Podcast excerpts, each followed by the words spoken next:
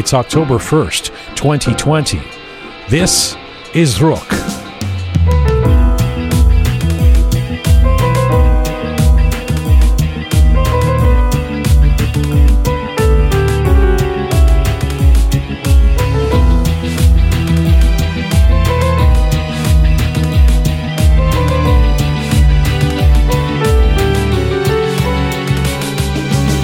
If you, like me, grew up addicted to movies and TV, but you weren't exactly a white kid with blonde hair and a perfect turned up nose, you might not have really ever seen yourself reflected on screen.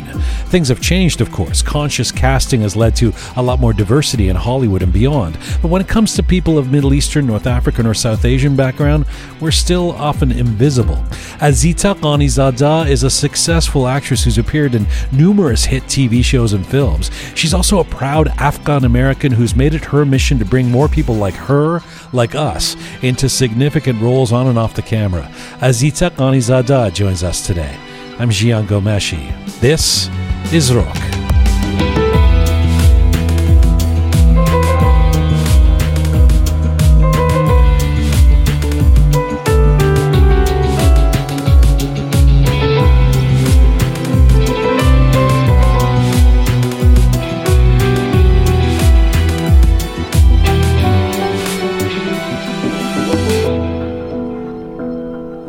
Yes, yes. Hi there.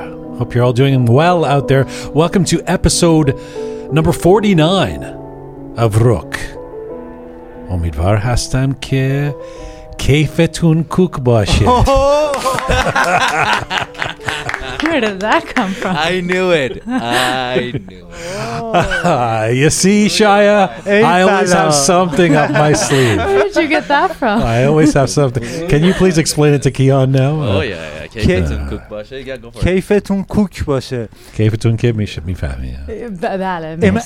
Imagine keyf is, an is an instrument and cook is tune so Ah. I, I I hope that your instrument is well Wow, tuned yeah. That's poetic. That's a I'm gonna that's a nice way of saying I it. know. I, I always thought it just means mizun bashid. That's or right. Like, you're in good I'm always looking for alternative ways to say Mizun Bashin to please Shia. Uh, very happy to be on this uh, episode number 49 with the Rook team uh, assembled here. Very happy to have Azita Ghanizada. You know, as I as I was doing the bills. what's- Ghani- Ghanizade, I suppose No, see Shaya? Hmm. I see your your wisdom has its limits. She's Afghan, so it's actually not Ghanizadeh. Oh. The, the way we'd say it in Farsi would be a Azitaya Ah, Ghanizadeh, right? it, But she's actually Ghanizada. Ah I. I know that because she told me. Oh. Two nothing Jian. Let's do this. Shire, you're having a bad Oh no! having a bad start here. Go have a coffee. he can't even correct us correctly. Ah, that's. I think that's the only time you've ever cor- tried correcting me that I've been right and you've been wrong. But uh, thank you. Now, I was actually thinking when I was doing the bills there a second ago, introducing the show, as Zada Jian Ghomeshi. This is like a. This is like a nightmare for Donald Trump. Like a- this is like a Proud Boys nightmare. Hearing, hearing these names, it's like uh, what is happening to the world? Why is this show? She's a Azita. If you don't already know her, very prolific actor in Hollywood. She's been in all kinds of uh, programs. She was one of the cast members of General Hospital, uh, Night Shift, uh, a show called Alpha. She's been on Baller. She's been on Entourage. Uh, she's made a couple of feature films. Um, but she's also been very outspoken and effective in trying to encourage MENA. This is Middle Eastern, North African, South Asian representation in casting, film production, certainly on screen. So uh, it's great to have her on the program just to be talking about, well, that and her story. Um, looking forward to talking to her in a few moments. As I say, the the Rook Thursday team is here. Groovy Shia, you've heard him. How are you, Shia? Oh, kefam kuke ah, kuke. You're still in my language now. And, and uh, Captain Reza. Hello, sir. Hello, sir. How, How are, are, you? Ya? I'm great. I'm fantastic. That's the way you. That's the way you. Uh, seduce people with that. Hello, sir. Uh, Hello. hello, sir. That's my impression of you, by the way. Hello, sir. Sounds That like nerdy Kodaf. I don't know why. You don't really sound like that. I that. think you always say that every episode. Hello, say sir. hello, Hello, sir. sir. Yeah. Hello, sir. And the fabulous Keon. Hi, Jian. Did you notice You- anything different today? You are. I put in effort. I did my hair and You makeup. look You know why? Stunning. Because you messaged me what at 9 or 10 p.m. It's like tomorrow we're taking a team photograph. I was like, a little uh, time, please. Give me some. More than 24 I hours? need to arrange my hair and makeup. People, I had to do my own hair and makeup like a peasant. How many people do you have? I have lots of people that need to do work on me. She's so angry. I am. I did my Which, best. wh- who are the peasants who are doing their hair and makeup, by the way? today. Okay. I spent hours so, in front so of the Keon, mirror. just uh, yeah. So next episode is our fiftieth episode. So I was thinking we should we're going to take a team photo. We can put it up on it. Uh, but but I, I don't. So how many days advance? a week you, ahead of time so I can make arrangements like the night before. Literally, I You look I went great. the- You always look great. you No, look great I- when you even when you just have the liar. kola cap. No, you do. No, You- but I, I can't take a team photo with my kola cap and Why not? sweater Why and not? Because so I look like a casual and dude. I look like a man. They'd be like, "So which one is Keon?" You don't. uh, you will never look like a dude. Speaking of which, I haven't seen you amongst the dudes at, at our gym. I go in the mornings. I try to avoid Ah. humanity in general. Right. When do you go? Uh, yeah, I guess I go in the in the uh, early evenings or in the afternoon. Ah, yeah, so I miss A lot you. of people there. yeah, so uh, I haven't quite figured out how to navigate the mask etiquette though.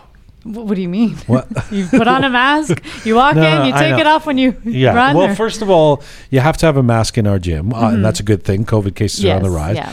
But um, all right, so then when I go, so I do a lot of uh, cardio. My first half of the workout is yeah, I usually go for a run on the tread. You do you wear a mask on your treadmill? Of or- course not. I would die. I would collapse if I did that. Right, exactly. We don't want you to die. I don't Hmm. wear a mask. So what they allow you to do is you can go in, you can take off the mask when you're on the treadmill, Mm-hmm. but then there's always like a weird like I have to walk from the treadmill to go get the the sanitizer stuff and then so I have to put the mask back on to go a few steps, then I get the sanitizer stuff come back and clean. It, it's just a lot of work. It it's a lot of work I- with the I mask agree. on and Yeah, off. it's but weird. but anyway, that's fine. So when you're on the machine, when you're working on, you know, so um, but you can't control what the other people are doing. No. I mean, most everyone is supposed to wear a mask in the gym. Yeah. So then I'm on the uh, a couple of days ago. I'm on the lat pull down machine. You know the thing that you, you ever do that? Yeah, well, yes, not like that. I don't know what you're doing here. yes, i I not like that? I'm doing the lat pull down.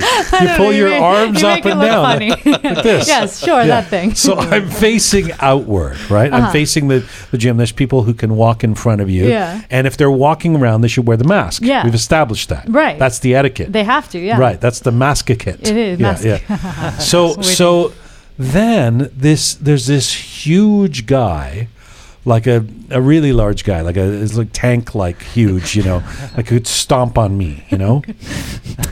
Uh, Okay. not not ne- not necessarily in shape huge. Got it. Yeah, yeah. I have the a- image. and very like hairy. Oh, no. And uh, and like sweaty, boy. hairy, like probably Iranian, you know, because he's like hairy. I mean, you if know, he goes to that gym, there's a high doesn't chance. doesn't he's- doesn't have heth- ethics and yeah. Yeah. we have some Iranians at this. There's a lot of all the Iranians in there. You can't hide. Not in Toronto. They're everywhere. I don't know why he doesn't have, he doesn't have ethics, but anyway, he's. I just got that. What did you mean to say? I say, Etiquette. no, no, no. I said No, ethics. And ethics. he's like, in other words, because he, because no, you have to hear the story. Wait, I'm getting to the story, the ethics Oh, part. all right. But I don't know why the guy has to be Iranian to, like, I'm just like dissing our culture. No, he's, but, but I, he probably was Iranian, Uh, quite let's, frankly. let's face it. But I didn't. I didn't. Uh, there was no Raft or Mad. We didn't talk. We didn't. You know. So, so the guy, for a huge, sweaty guy, whatever, he is walking back and forth, talking to his buddy, who's uh, right in front of me. And you know when people do them. First of all, like what do you call? Uh, uh, like in, in English, it's like a I don't know what a meathead or something like oh, these big gym guys. Even though this guy's not even that shape. Meat head. Yeah, no, yeah, not meathead, but what what would you call like a big guy who's kind of like uh, you know big hairy Like guy, a- sweaty I, guy? I, I, I would say we have a word gulach, but Okay. That if sounds it's Russian. meat- but true. it's like That's you know true. the kind of guy. Yeah, that, uh, yeah. th- But yeah. isn't you can shorten that to ghul, no? Or is it No, no, gulach? no. Gulach is like a Gulach. human version of Gulach. a gorilla. Okay. Ah. think. Uh, it's a clean version. Yeah, well, a human and clean version. Uh, no, it's not clean. It's not clean at Okay, all. goulash. Uh, uh, I, I had a li- I I had a little sour cream with my goulash for lunch. Okay, so, Delicious. so the gu- goulash.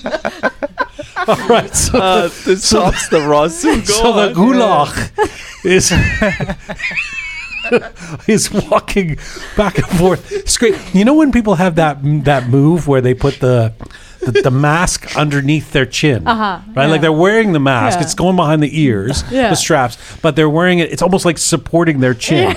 like why not just take the ma- you know? So he the the Gudach had, uh, had pulled the mask down, right? Okay. And he's walking back and forth screaming like screaming to his friend you know right near me in my proximity he has a lot of space but he's so that and every time he talks i'm i'm feeling like i'm getting all the covid Yeah. from the gulag You know, it's just like so spreading much all COVID. over me Sweaty, hairy. by the way, why do the biggest, hairiest guys always also wear like the tank top? Like they, he's not even he's covering They himself. wear in- it proudly. I'm hairy He's and got I'm liking open it. armpits and you know and like yeah yeah. So and so uh, all the goulash spray is coming.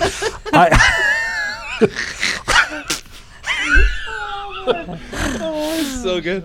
I put the I put the mask. I put my own mask tighter. Yeah. You know, like trying to prevent the spread of the. Anyway, my, the whole story is. I mean, the the, li- the the the shameful part of this for me is that I didn't feel like like uh, is that I didn't say anything. What I could didn't- you I didn't- say? The well, man, that- he could crush you exactly, with his gulachness. exactly. Even now, I'm worried he's going to come after me. He's going to hear the story. He's listening. And- but I feel like I should have, can just, you know, uh, for the sake of society, for the, you know, I feel like I should have said anything, but I didn't say anything. First of all, I guess I could talk to one of the the trainers or something. Yeah. But then I'm a rat. Then I'm going calling some guy don't out. be You Go know, to another machine. and I, but I can't imagine. Right, so I have to go somewhere Well, else. if you want to avoid the gulag, I can imagine that's the angry, Yeah. he, was angry oh, oh no, it's the he wasn't. He wasn't angry. I don't know why. You gotta stand up to the gulag. but the gulag was yeah I, don't- I, don't- I didn't have the Guts? the fortitude I didn't have the guts I didn't have the to to stand up to the gulag and say listen buddy put your you know I, I didn't try I don't know w- would you have uh, No, spoken to him I, I, I wouldn't say. I wouldn't say never, never. No, I- yeah. May, maybe I, I acted like that, you know, in front of him. Oh. Oh, you would show, demonstrate that Yes. you're in an animated fashion that you're putting your mask on, Maybe, maybe. so that maybe the goulash knows that he should do that as well. Gulach are smart. Are they? Are there? s- no, no, no, no. no. Um, What is the best strategy to with the goulash to, to manipulate the goulash? Set some traps.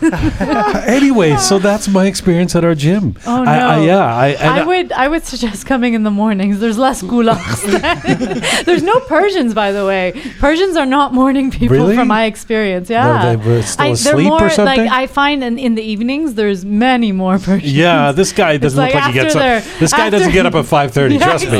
This guy gets up and He comes eats like twelve eggs at eleven a.m. and He then he eats comes a to the gym and terrorizes people. Eats a few chelo kebabs and then comes in Yeah. with his kebab sweat. anyway, so I I don't know what I'm gonna. I mean, I I find this whole mask thing it's so important, and the COVID cases are going up. Mm. Yeah. and I honestly I've been defending going back to the gym because there's some people in my life going, oh, I don't know, should you be going back? Oh, I will kill anybody that tries to take away the gym again. Right, it's great. It's Yeah. great, and they do such a great job. mm, of, but this was the first time I thought, you know what? I never noticed this that. guy. I left sprayed full Yeah. of goulash COVID. I had a full on goulash COVID. Was there anybody uh, around that coating around me. Yeah, I don't. I, I think probably the people who work there, they're pretty diminutive They're too. probably scared of They're him my too. size. They're normal people. They're scared of this giant like Kong, like you know. So that's Yeah. an anomaly. Oh, I don't think there's many gulags that Gulach do that. 19 is it? Uh, listen, uh, there's a few things I've got to announce here. First of all, um, uh, the, we've got a new Rook Reads. We've got a, a section on our website at uh, at rookmedia.com where uh, we've got uh, we're, we're going to have different folks. Right now, we got one guy writing um, pieces, opinion pieces, and thought pieces about what about the content on our show. A young guy named Navon who's a 23 year old uh, singer songwriter uh, who has just written a new piece uh, about the Farid Zoland episode, which really affected him, talking again about copyright and compensation and recognizing our great composers and uh, writers of uh, Iranian heritage. Uh, so that's at rookmedia.com, a new Rook read from Navon. Uh, and uh, did you notice anything when you walked into the, the, the studio area, the, the office area? There's a beautiful painting. right. A beautiful. Isn't that painting. nice? So that's for, so we got a new piece of art in. Uh, we talked about having our Ebrin paintings in our in our office space. Uh, we we have a, a new piece of art from someone named Hamid Kuchak. He's an artist and a photographer, and he's the director of something called the Moments Art Gallery, and that's one of his pieces, which he he just uh, he's a likes what we're doing with Rook, and he offered it to us, and Wow. uh, yeah, it's so. Uh, thank you to Hamid, and thank you for the work you do for the community. And he has a his. I'm going to shout out to his website. It's momentsartgallery.com. Moments Art Gallery. Uh, we got it. We've been getting a bunch of uh, reaction to our our episodes last week. All really positive with Shah Rukh. People loving the Shah Yeah, Rukh, right? yeah. There's a lot of interesting uh, you got some commentary there. mail Yeah. on that Yeah, and did. Maximini as well. We didn't get to that uh, last week, so we'll get to the Maximini. Uh, all right, why don't we get to our? Uh, we're all Yes, good. Yeah, yes, we'll yes, get to our let's featured guest. All right. My featured guest today is an Afghan American actress whose dad used to work at the U.S. Embassy in Iran. It was through the diplomatic relationships that he had nurtured in that job that her family could flee turbulent conditions in Afghanistan in 1979 when she was a baby. They ended up in the Virginia suburbs of Washington, D.C., and quickly became, as she tells the story, the Brown family of the neighborhood. Azita Ghanizada has certainly transformed those challenging early years and the expectations of a conservative household into an impressive and notable acting career in Hollywood and beyond. If you've been an American TV fan in recent years, it's a good bet you've seen her in one role or another. Among the shows she has made appearances in are How I Met Your Mother, Ballers, Entourage, Ghost Whisperer, The Mentalist, Veronica Mars, and General Hospital Night Shift, where she was a cast member. More recently, Azita has appeared in the feature film Complete Unknown, opposite Rachel Weisz and Michael Shannon, where she spoke Persian on screen. But beyond acting success, perhaps Azita's most significant current contribution to popular culture and representation is as the founder of the MENA Arts Advocacy Coalition, specifically advocating for the casting, representation, and recognition for performers of Middle Eastern, North African, and South Asian background. And right now, Azita Ghanizada joins me from Los Angeles, California. Hello. Hi, Jian. How are you? Very happy to have you on the program. Thank you so much for doing this. Thank you for having me. It's a real pleasure to speak to you and to get to know about your program and everything that you're doing and putting out there uh, for the diaspora. It's brilliant, and I love it. I thank you. I mean, to be clear, you are of Afghan descent, not Iranian, but many of us would consider you a, a sister based on your, your culture, your traditions, maybe especially the way Westerners would have seen you growing up. Have you often had Iranians clamoring to claim you as one of our own, or is this a new experience for you? No, all the time, actually. A lot of people, and because, you know, my mom actually speaks um, fluent Persian Farsi as well, and so uh, it's it's so interesting that whole the c- continent in that area, Iran, uh, Afghanistan, and India are such an integral part of my upbringing. My mom spent a lot of her life in India and uh, genetically and ancestrally i'm have met much indian heritage and i also have some iranian um, ancestry as well. And i think just my family appreciated all of the cultures and it was something that was very alive in our home. We never felt separate from those parts of the world, I always felt like they were my brothers and sisters. One because we had similar backgrounds and stories, and and two because they looked like me, Right, right. and I needed people that looked like me around me. Well, well, now that Um, now that we know that you've got some ancestry, we'll definitely claim you as as one of our own. Although it'll be like she is one hundred percent Irani. Like it'll be like this Yeah. debate that is had in amongst Iranians who want to claim everything as you know Tom Cruise, Tom Khurustige, he's ours. Yeah, you know, Tom, uh, yes, yeah. exactly. so um, uh, listen i want to get into your story because it's it's it, it's certainly a very interesting one and i love the trajectory because i consider it a, a real success story in terms of what you've overcome. But let me start first with uh, some of the issues in which we're going to deal with. We're living in this moment where I I guess despite the current person occupying the White House, or, or, or maybe because of him, the- there has been this dramatic rise in awareness around identity, around representation, around cultural appropriation. Uh, we just had the news that the Oscars are adopting new regulations to bring more diversity to the awards.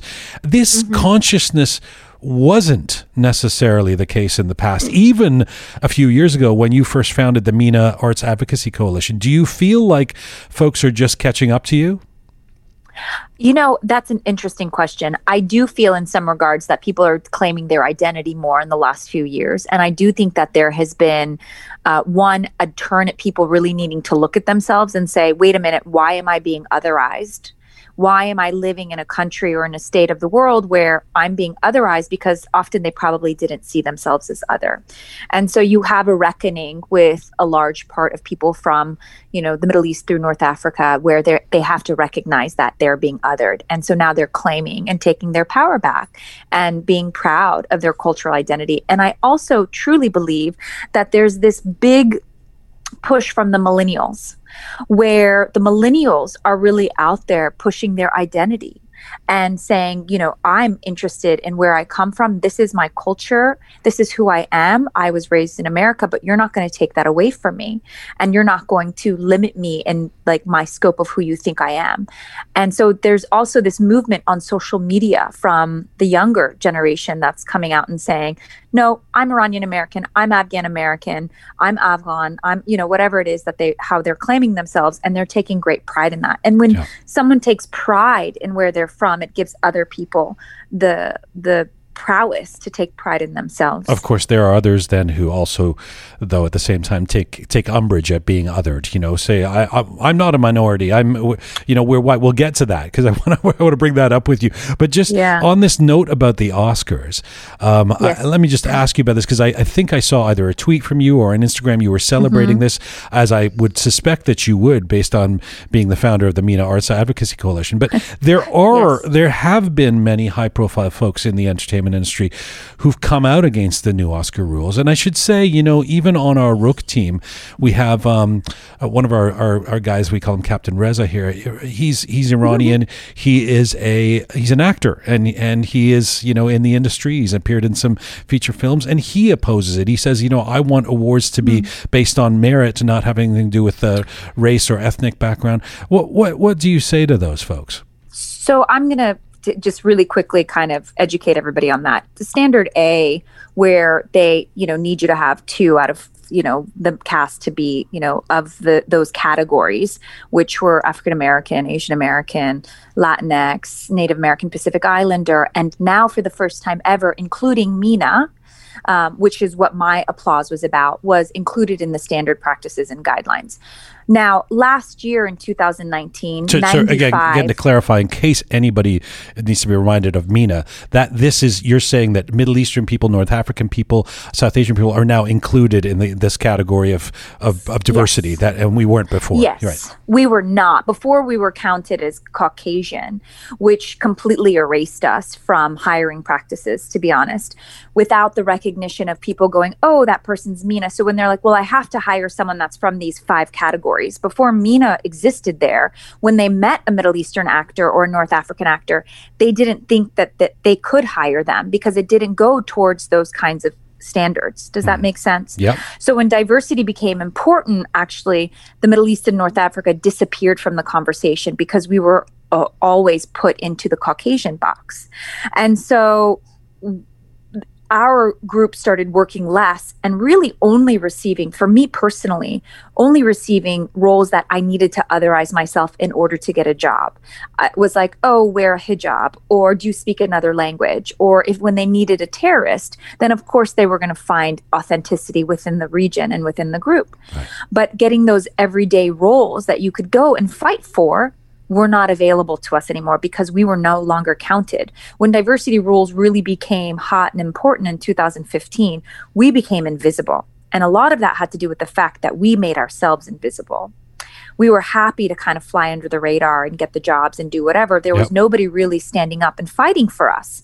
There was no you know, uh, like in the African American community, there wasn't this large charge to say, you know, we need to be, there's no double NAACP saying, hey, you know, you have to include African American people in your, you know, contracts in the the clauses of how you hire in standard hiring practices because TV is 90% white and that's not even the actual accurate representation of what the world looks like. Right. And so we didn't have an NAACP saying we need to have some MENA people because that you're, you're not accurately representing us. And so that's how MENA Arts Advocacy was born was to when I realized because I was told by a casting executive I kept, you know, I was coming off of a TV series Alphas and I thought this was a moment for me. You know, I had billboards everywhere. I was working with incredible actors and I was not getting TV shows. I tested three times that year, and casting director called me and let me know that I was unhirable because I was not the diverse choice. Wow. You see, I was going to ask you about this because, I mean, you you would seem to have done quite well in Hollywood. Your your IMDb page is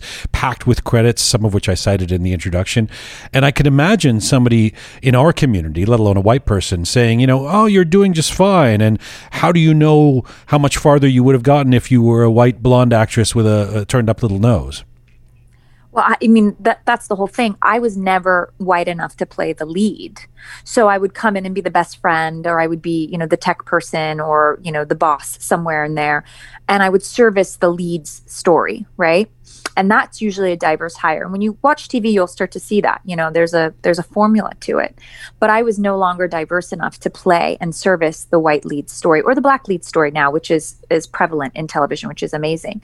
Um, i was not ethnic enough. And so i had to fight to create some recognition for our group outside of being in the caucasian box. And so that's where MENA came in in 2017 we got that um, with SAG-AFTRA and the producers, we created the first new casting category in 37 years, and that was actually, you know, Asaf Cohen, um, who works with SAG-AFTRA, helped me do that, and and a Persian actor, Amir Talai, uh, was a big spokesperson for us on that as well. And then an Egyptian actor named Amin El Gamal was also very, you know, um, um, active in helping us push forward the category. Mm. And so it was kind of this, you know, group from the Middle East and North Africa and South Asia kind of fighting for recognition. And we achieved it. And with that, I've been going around pushing the MENA, Middle East and North African, because it was part of what the US Census was trying to roll out for 2020. Right. So I was pushing MENA from the US Census, and I have a couple professors that I was working with throughout Hollywood. So now it's in all the breakdowns. And I worked with the Casting Society of America. And now it's,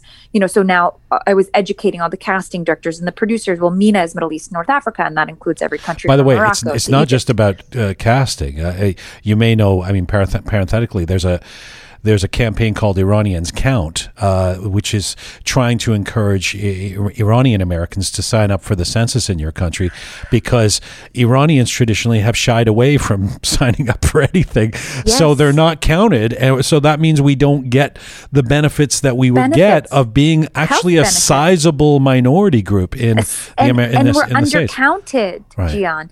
This is the thing. So this year with the census, because my org partnered with them, and we are allowed for the first time ever we didn't get the MENA category but we can write in our country of origin in the other box or in the asian box. Now the reason why this is so important is because we are so grossly undercounted. So when you're going for a job and you're being hired and they're like uh, well they're not really there's only 1% you only make 1% of the population. H- how are you even counting that? We go into the white box. Right So you're not even accurately counting us. So maybe we're three and a half percent, maybe we're four and a half percent, maybe we're five and a half percent. So that when you see that only one percent of us or 0.6 percent of us have representation, you realize how much we're diminished. And that is in a large part due to the cultures kind of diminishing themselves and their own presence. So it's so important for people in the United States of Middle Eastern and North African and South Asian descent to write in their country of origin so that we can be properly counted for the first time, so that we can get health funding, so that we can get congressional representation. You know, the data matters. And I know it sounds so silly to some people because they don't think about it. But if anything, this election in the last four years have taught us that Yeah. people need to understand the importance of the census. They need to understand the importance of their local ballots, their judges and their DAs. They need to understand the importance of their state elections and then their federal elections. You know, people are always just focused on the big picture as opposed to what's impacting their life every day. And for our groups, throughout this entire region of the world, erasing our own identity because there's shame. Jian, there's shame associated with being from our part of the world for Yeah. a large group of them because of the way we are represented. Yeah, well, because yeah. we are overrepresented in the news and in the media as bad or terrorists or dangerous or violent. And so we have to start claiming that we're not and that we're everyday citizens and that that's a small fact fraction of, you know, a population that are shitty people. Okay. Bad people, excuse my language. Know, it's okay. Um, S- slow down, slow down, slow down. You're you're Yeah. you talk very fast. You've got a lot to say. You've clearly done this before.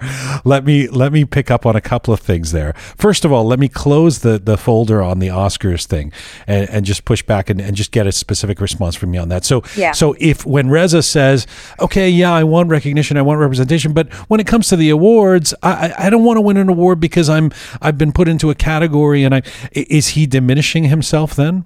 Here's the answer to that. Last year, 2019 and 2018, 95 out of the 100 top 100 films already met standard A. It's already in practice. 95 out of the top 100 films already met standard A. And so, what this does is it elevates the highest level of casting to say, if and where there's a film project that is Academy Award worthy, that they might think outside of the box hmm. of what they might do. They might look a little harder for a performer that isn't their five go to, and they might open up that field for others. Right. Now, it's not something that is going to change the landscape tremendously, but it does put the idea and creators and producers' heads when they see those different categories to potentially give a MENA person the chance. And that's the difference that it makes because it's not going to it's we're not overriding the business. What people don't understand is that this is already in play. It's just that people don't want to see that it's a recommendation. That was the perfect answer. Uh, uh, let me pick up on something else you mentioned too, which is about shame. And you're talking about that as a girl who grew up in Virginia. Uh, and I relate to that as a boy who grew up in the suburbs of, of, of London and Toronto. And Hanif Kureishi would relate to that as somebody who grew up in London. So um, I- just want to ask you when you're talking about these MENA rules, and uh, you are talking about casting and, and recognition in Hollywood, but I'm, I'm imagining since you founded this this uh, coalition and have been telling these stories, you're hearing that this generalizes across the world, right? This isn't just an American issue. I don't believe it's an American issue because, you know, I have performers from the UK and other parts of the world consistently asking me how I can help them learn how to create change in their parts of the world. Right. And so, you know, I'm actively working with performers in the UK and in Canada. Um, a lot of Canadian actors reach out to me and say, How did you do this?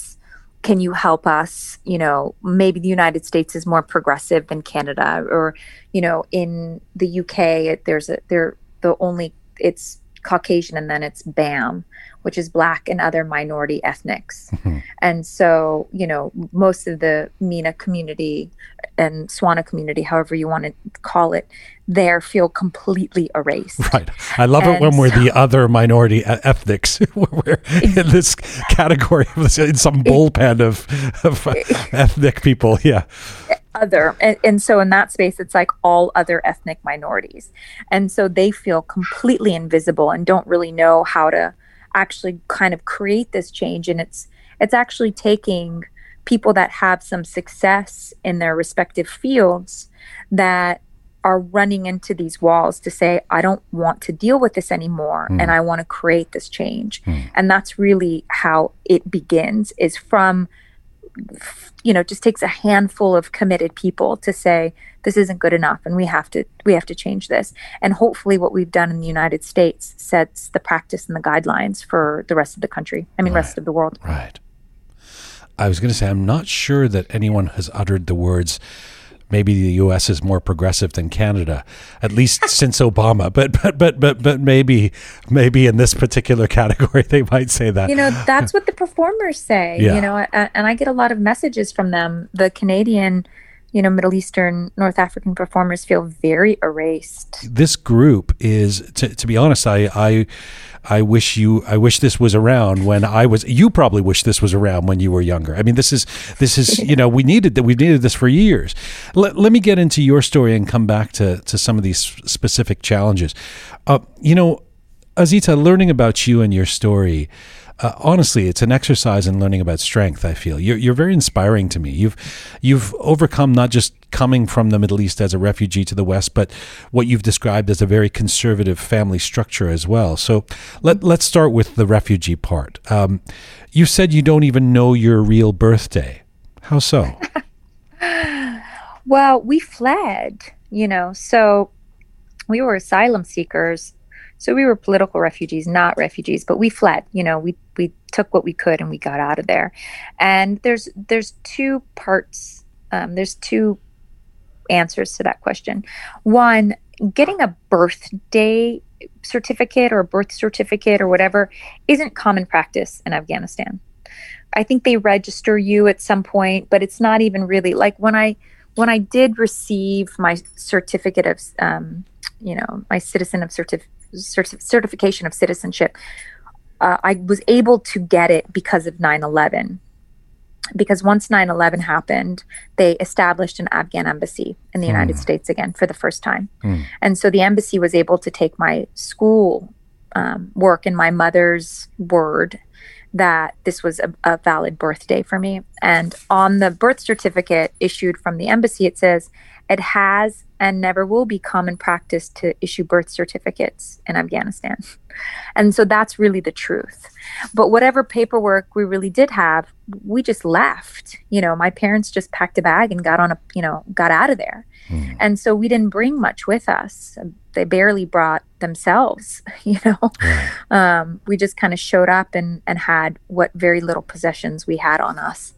And so that's kind of how we landed in Virginia outside of Washington, D.C. And you've also said there were not a lot of toys or Barbies when you were growing up. How how aware were you that you didn't have things that other kids had, or that your life was different? I think I did. I think I was aware at school, um, and this is where the shame comes in. You know, coming from, and I can't can't imagine, especially with the politicization of Islam and, and Iran and the revolution, and everyone having to navigate these horrible stories and what their family is enduring while they're, you know, in the United States.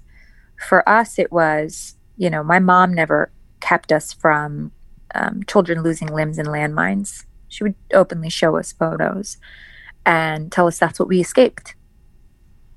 And, you know, it's not the healthiest thing for a Right, child right. to see. And I just don't know that my mom knew what healthy was. You know, it's no fault to hers. She just kind of was in post traumatic stress and I, war stress. And she just didn't, and had small children to raise and was trying to deal with getting her parents and brothers and sisters out of refugee camps and into the United States. And they never hid any of that from us. They didn't make life feel easy. They made us aware of everything that was going on in our country and the turbulence. And the news was on all the time. And so I became very aware of global uh, affairs from a young age. Mm. And I would go back to school, you know, after Christmas, and everybody would be talking about what they got for Christmas. And I would lie and I would just make up toys. Hmm. One, because we didn't celebrate Christmas, but two, it wasn't really something my parents did, you know, was buy us toys. You know, maybe one or two, maybe maybe we had a Candyland board game that we shared between the three of us, but it wasn't it wasn't a big part of my childhood. My childhood was world affairs, television, and um, chores, leadership, school. But you've also You said, know. you know, you've also said, I didn't know I was different until others pointed it out, and I, I, I so relate to that um, because I, I really didn't. I don't know if that I really knew how different I was until the revolution happened and the hostage crisis, and I'm this kid, and they start calling me a terrorist and stuff. Before that, even things that I can now look back and I mean, when I was growing up in England, they called me Blackie. Which is um, co- comical because I'm, you know, I'm not b- black. I'm, you know, I, I, I'm brownish maybe, but but I just thought that was a nickname. You know, I just thought like it's like soccer players have nicknames, and I'm and so I'm Blackie. You know, uh, but it, so it really hit when the hostage crisis happened. What was this moment where you found out you were different because others were pointing it out? You know, I think it was probably like kindergarten because we don't we don't know we're different. You know, we're just kids. Yeah, we're playing. We love the same things. We want to ride bicycles and climb trees and and play in our imaginary forts and you know, like we just want to be children and we want to live in our imaginations. Um, but uh, my sister, who's uh, a little older than me, probably four years or so, she kind of i think was very protective and felt a lot of the the, the looks or whatever it might have been. She probably felt different earlier than i did. But i just remember having some rocks kind of chucked our way and telling us to go back to our country. And i was like what? And again when i moved into virginia it was very white and it was mm-hmm. very blonde and it was all american. And we were probably you know one of two or three ethnic minorities um, in the town of Vienna at the time. And so it was a real kind of culture shock for the town, Hmm. not for us. you know, I wasn't aware of it, but it was for the town. And so in those moments, I kind of started to know that that that's when even though I didn't feel like I was different, I was going to be made aware that I was different. And that just kind of carried on through middle school and and even through junior high. I was just, you know, telling my partner that, you know, uh, I remember I like had a crush on a boy, and um, some older kid walked by and called me Seguchi, and it was like a nickname that he had for my sister because he couldn't say her name, Soraya Ghanizada, so he called her Seguchi. And he's like, "Hey, it's little Seguchi," like, and he like just made fun of me in some way that the boy then stopped spend like hanging out with me, Oh, and I just was so embarrassed. right.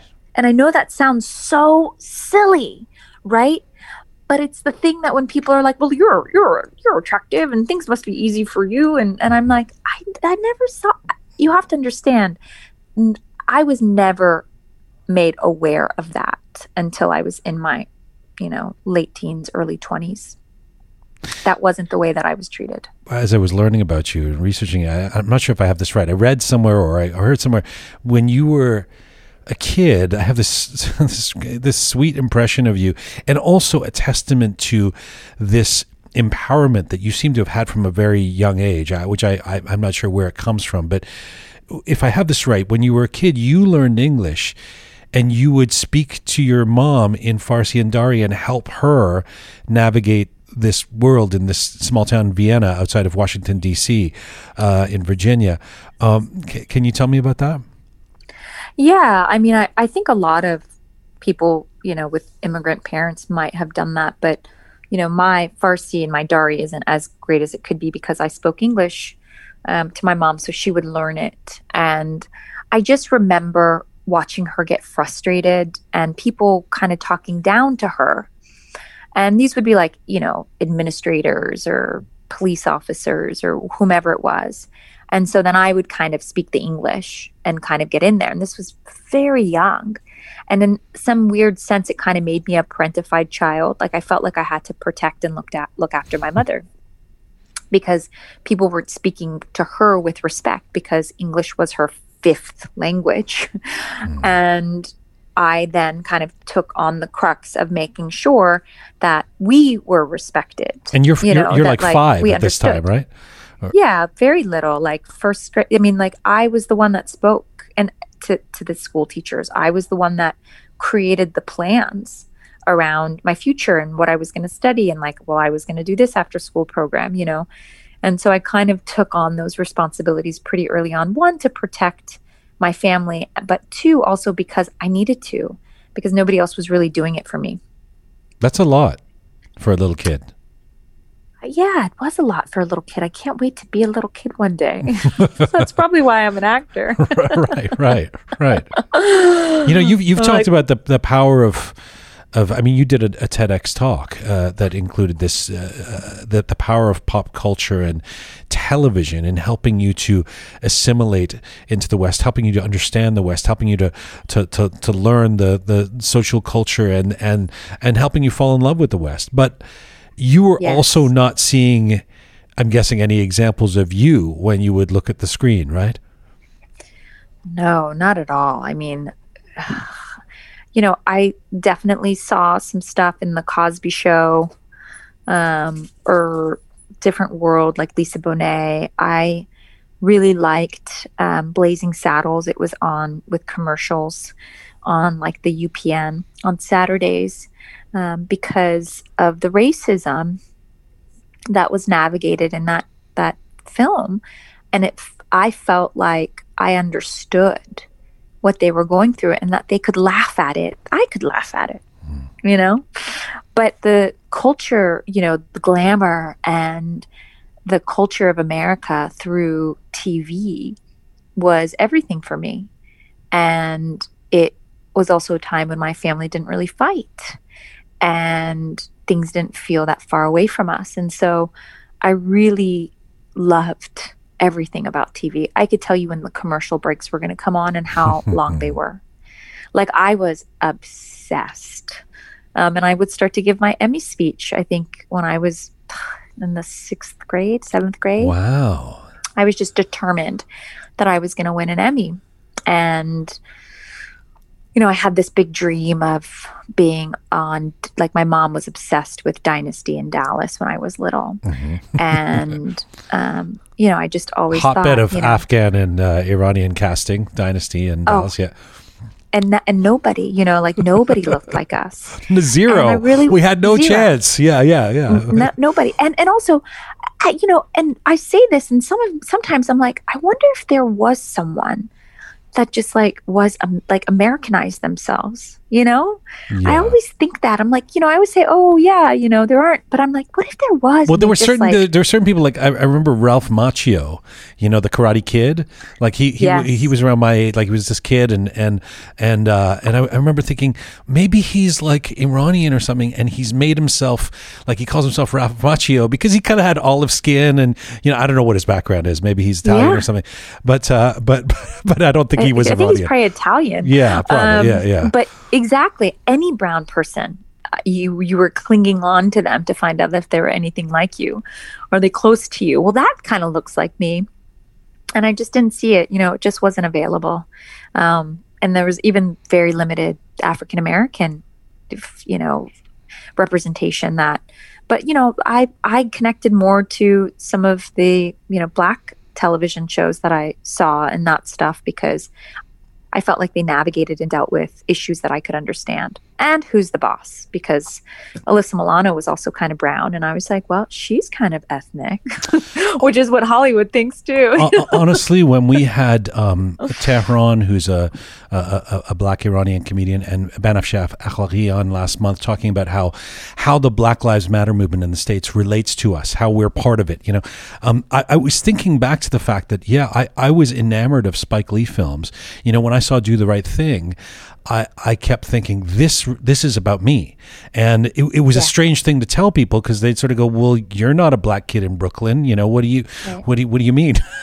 and it was no, this is my experience. It really resonated way more than watching Brad Pitt would, right? I mean, it's exactly what you're talking about. One of the things that you you do though in in uh, from what I understand as a kid to or, or g- coming up, growing up in your teens, etc., to deal with being the ethnic kid or the ethnic family in your community in Virginia uh, is that you become an overachiever. You you you enter everything, you win every award, you do everything. This is, uh, I'm guessing, uh, an attempt to comp uh, to compensate or or mask feeling like you didn't fit in. Uh, and not to be too psychological, but would you say that that's what you were doing? I definitely think that all um, persons from our part of the world, um, it's an immigrant mentality that we are achieve achievement oriented. We feel like if we achieve enough, if we change the narrative, if we change the story, then we're good enough. You know, relaxation isn't a big part of our. we're like, who relaxes? When is there time to relax? Right. you know, it's just kind of like, well, what's next? And what can I do? And, and what kind of achievements can I create so that I can then, one, fill that gaping hole of like, oh, okay, I do belong here. In fact, I'm just as good as you, if not better. And two, it's to, you know, be the next generation for my family to create a legacy and a change so that they didn't leave everything behind for no reason, you know, to make them proud so that they have something and some pride so that it wasn't all for nothing. And so I think that we all kind of carry that guilt and that responsibility on our shoulder to make our family proud. And I'm glad that I can do it with my name intact. You know what I mean? Like, mm-hmm. yeah. I want to do it as a, a Ghanizada and, you know, continue to kind of open doors for other Ghanizadas or Jahanpurs or whatever it is so that they can also do it in the way that they want to do it. But you you didn't uh, do that without uh, at first uh, dealing with some resistance from the family. I mentioned some challenges that you had. One being a um, a political refugee, but then the other being that you grew up in what you call an extremely conservative family. What what what does that mean? Extremely conservative. you know, my family was definitely more on my mom's side, very uh, religious, very culturally um, controlling. And I think that that's something still that the Afghan community navigates. And I can't speak for the Iranian community ex- per se. I do know that there's a good amount of Iranians in the arts, which is incredible. And I'm looking forward to the day when there's more Afghans in the arts. But, you know, being an artist when I was little created sharm, you know, for your name. You would bring shame to your family because that wasn't a real profession. And as a girl, if you were to they were to think you were going to become an actress, then that meant you would be close to boys. Hmm. And if you were going to be close to boys, then that meant that people would think that you were, of course, doing things with those boys. And being an actress basically meant you were selling yourself. And so, no matter which way you looked at it, it was a shameful career and it wasn't something that they took seriously at all. And wanting to be an actress wasn't even something I spoke out loud. We weren't allowed to do things after school unless they were related to the academics.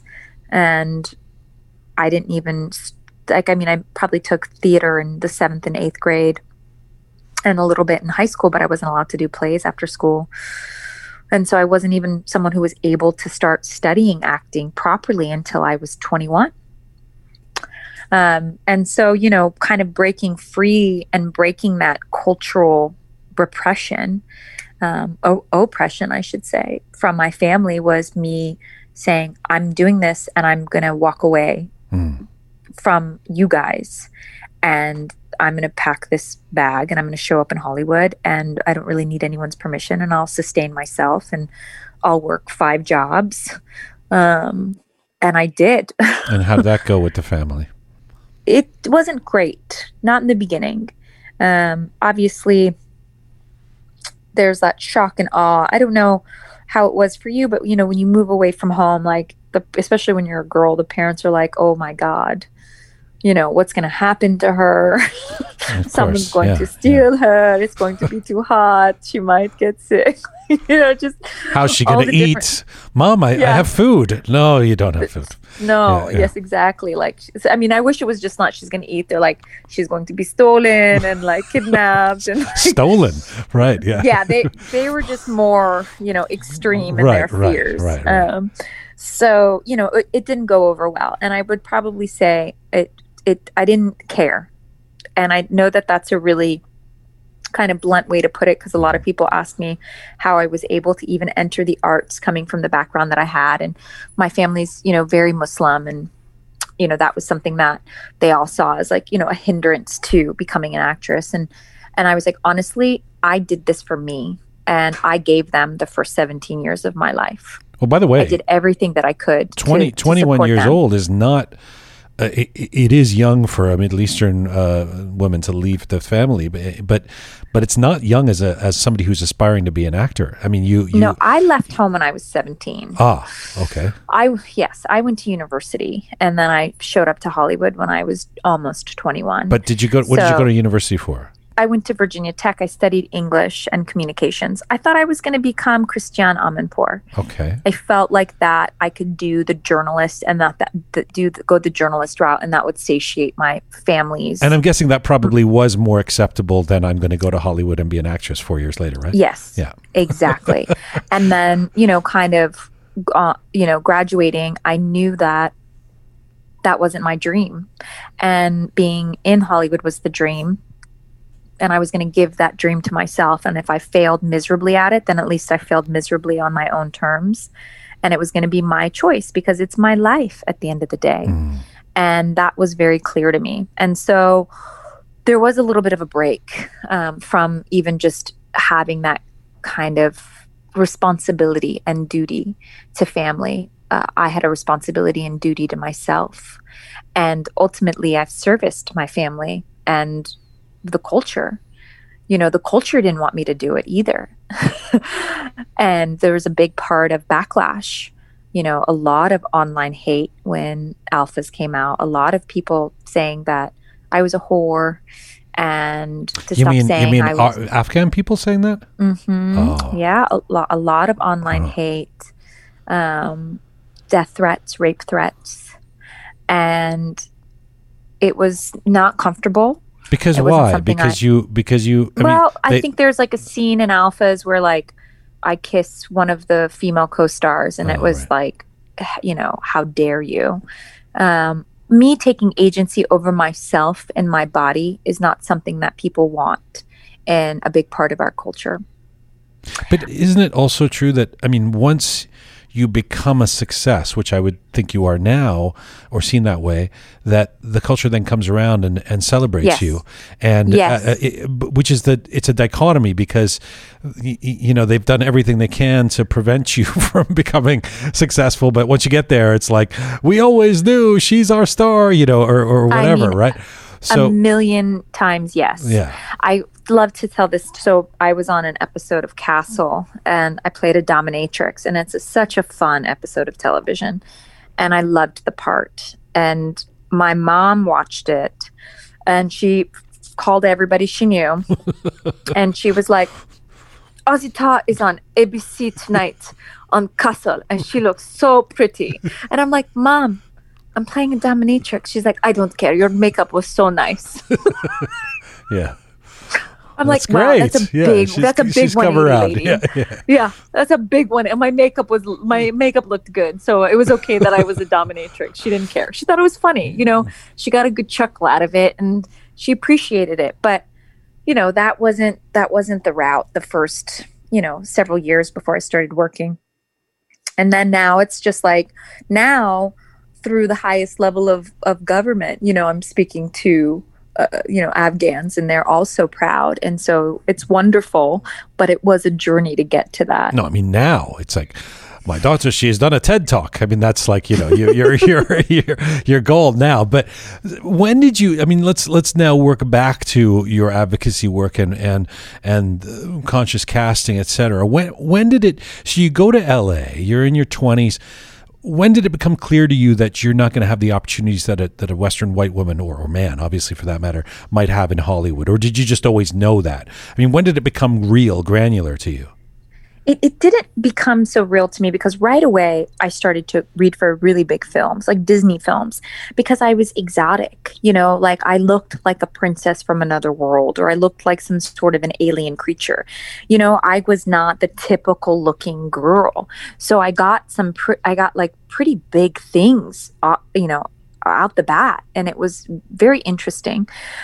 And I, it was when I think probably, let's see, I kind of was working steadily. There was a writer's strike in 2007 or 8. I got night shift, the the primetime soap. So I took that during the like the strike and it was just after. And then I started working kind of consistently. And 2009, I did a TV show with Sam Shepard and Cary Elwes from The Princess Bride. And um, and then I did Alphas, the pilot, and then it got picked up, and it was coming out of Alphas around 2013, which I kind of realized there was a big like there was a big hole for me. It was a that, ceiling. It was actually yeah, yeah. I mean that was like a pretty pretty big hole. Now going way back to when I first first started, like in the very beginning, I'd say like 2004, there was like a you know, managers I would meet were really confused with what to do with me. Well, you don't, who are you? Are you Eva Mendes? Is she J Lo? Like, there's only one J Lo. Like, are, can you be Latin? can we like change your name to something Latin? But you kind of look European. Like, we could just make you a brunette.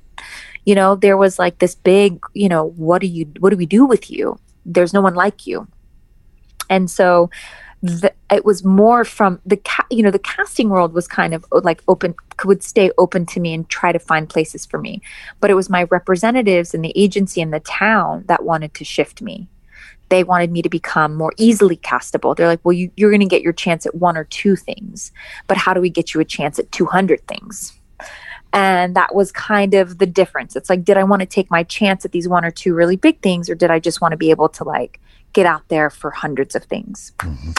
And I didn't know what the right choice was. You know, could I, did I want to have more castings and be more accessible and, you know, be ambiguous in a way that really kind of, you know, led people away from culturally identifying me? But I didn't want to do that. And, you know, I had kind of gone, c- come to Los Angeles like you know, all of like 9 11 and everything else. And like, I was very identifiable as Afghan during that period. And so when I was kind of really taking off as an actor and they were like, well, do we change you? Do we shift you? And do we not? I felt like there was a responsibility mm-hmm. to not turn my back on my identity, especially because of 9 11. You don't want to just become a Hispanic actor because you can get the no. gigs. Yeah, yeah. I didn't want to become, you know, Madison Gates because I could kind of maybe be ambiguous right. or something and then just be like, "Oh, I'm I'm Italian and part Afghan," you know, I, like whatever it is and just kind of make up wherever I'm from to get the job, which by the way, a lot of people have done and more power and, to them. And, and really it that would have worked. Journey. I mean, is it really that uh, ridiculous. I mean, that if you changed your name and said I'm Italian, that that that you would be cast in ways. I mean, you still look like you, and you still have the same amount of talent. Would it really have made a difference? We don't know. I mean, it's a sliding doors thing. You know, uh, I you know I have no idea. I think it would have made the journey less tumultuous at times. For sure. And the name to not sure. have to yeah. walk with my cultural identity stamped on me all the time. Right. To not have to walk into every room and explain to people what 9/11 was would have been a great way to actually just get into the room and act instead of have to sit down and talk to people for 20 minutes. Right about and even saying you're Afghan, yeah, right? Even saying Afghanistan, I'm guessing because it, it's not that different from being Iranian, but uh, maybe even worse after 9/11 in the sense that then it's like, oh, the place where there's the war and the it, what do you think of, uh, uh, you know. I don't know what happened in yes. 9/11. I get oh, like you have to deal with all these questions, poor, right? Yes. Oh my God. Oh, your poor people and what they do to the women, and the, what do you think of the Taliban? And oh, have you guys dealt with any terrorists? And like, right. oh, do the women look like you? I'll sign up for the war. That was the statement. Um, you know, just kind of very into, oh, or women from your part of the world don't look like you. I'm like, have you seen women from my part of the world? You're like, what are you talking about? Like, you're malnourished, like Google images Right. of people suffering from war is not representative of the beauty and diversity of our cultures. Right. I think it was. And I think it was uh, actually Navid Negahban uh, on our show a few couple weeks ago who was saying a few maybe a month ago he was on. He, I think he said he uh, was it Navid. He said that he didn't get a role because they said yeah it was him. He said that they said you're not Iran. You don't look Iranian enough. he said, Yeah. but I'm I grew up in I'm Iranian. You know I'm from Mashhad, and it was like no, you don't quite have the look. You know you don't look Iranian. Oh my Nobody is more Iranian than Navid. I mean, come on. Like, Navid is like a walking like poster for Iran. Like not enough. its Not enough to get cast. Uh, yeah, yeah. I've never played an Afghan, ever. Hmm. Like, I mean, yes, they'll like been hired for a part that was traditionally Afghan or traditionally Iranian or whatever. Usually, what happens is they have the part, and then I'm like, well, this is where I'm from. Like, these are these are my cultural identities. Like, you know, I'm from Afghanistan. I you know, we were in Iran when I was a baby. I like can speak Farsi and you know Dari. My mother grew up in India. Like, we can play in that region of the world, but I'd like to be culturally from my part of the world. Do you know what I mean? Like, if I can change her name, you know, in the film I have coming out next year called Kilroy was here, she was written as Sarah Gomez. And it was an offer. And when I got the film, it was still Sarah Gomez. And so I spoke to Kevin Smith, the director, and his producer, Andy McElfresh. And I said, you know, what's when I got there, I was like, what's really cool is that you guys have got me, someone who's never represented on films. Can we change her name?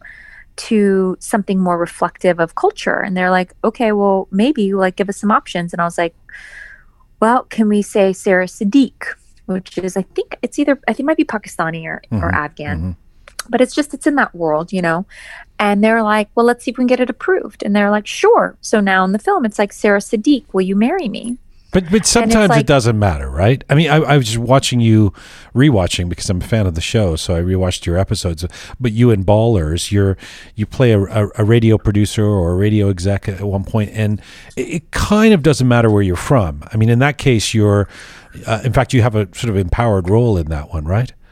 Yeah, but you know, but it, originally she was written as Jan, and so we, ch- you know, the producers Steve Levinson he changed it to Safia, kind of right away when they hired me, just in the script and then just in the credits Okay. and whatnot. And if it was going to come up, like if we had the opportunity, it was the last season.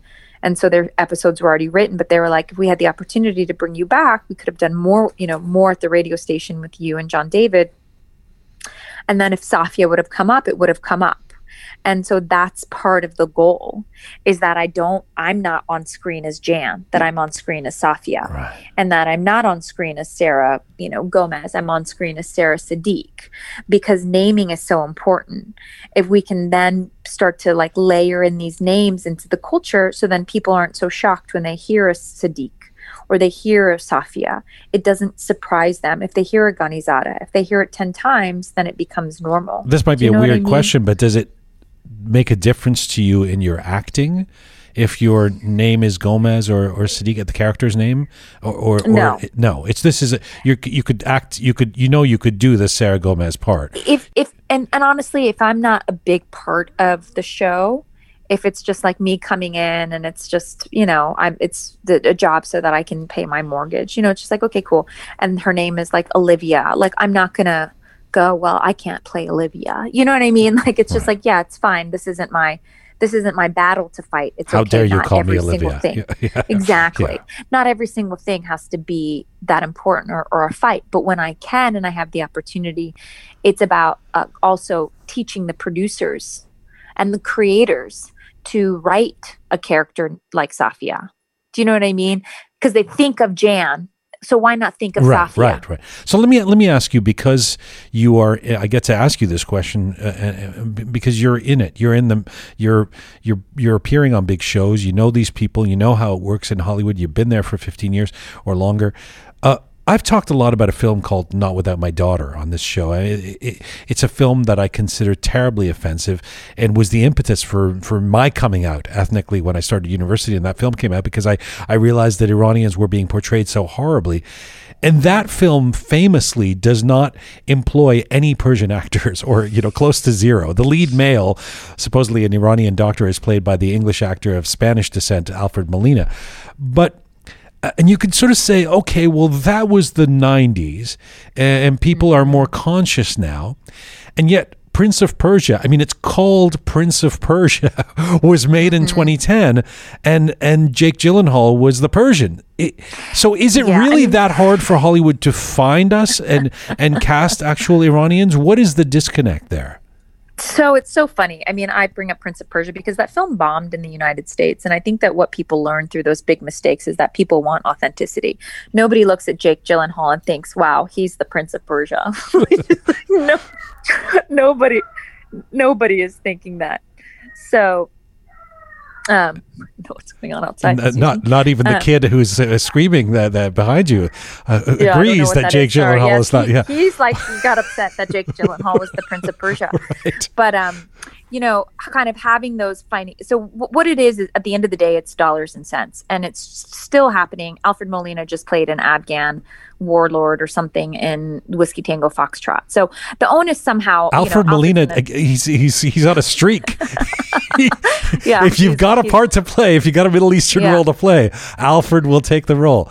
Yeah, yeah yeah great actor, by the way. But yeah, yeah, Uh, terrific. He- oh my God, he's a terrific actor.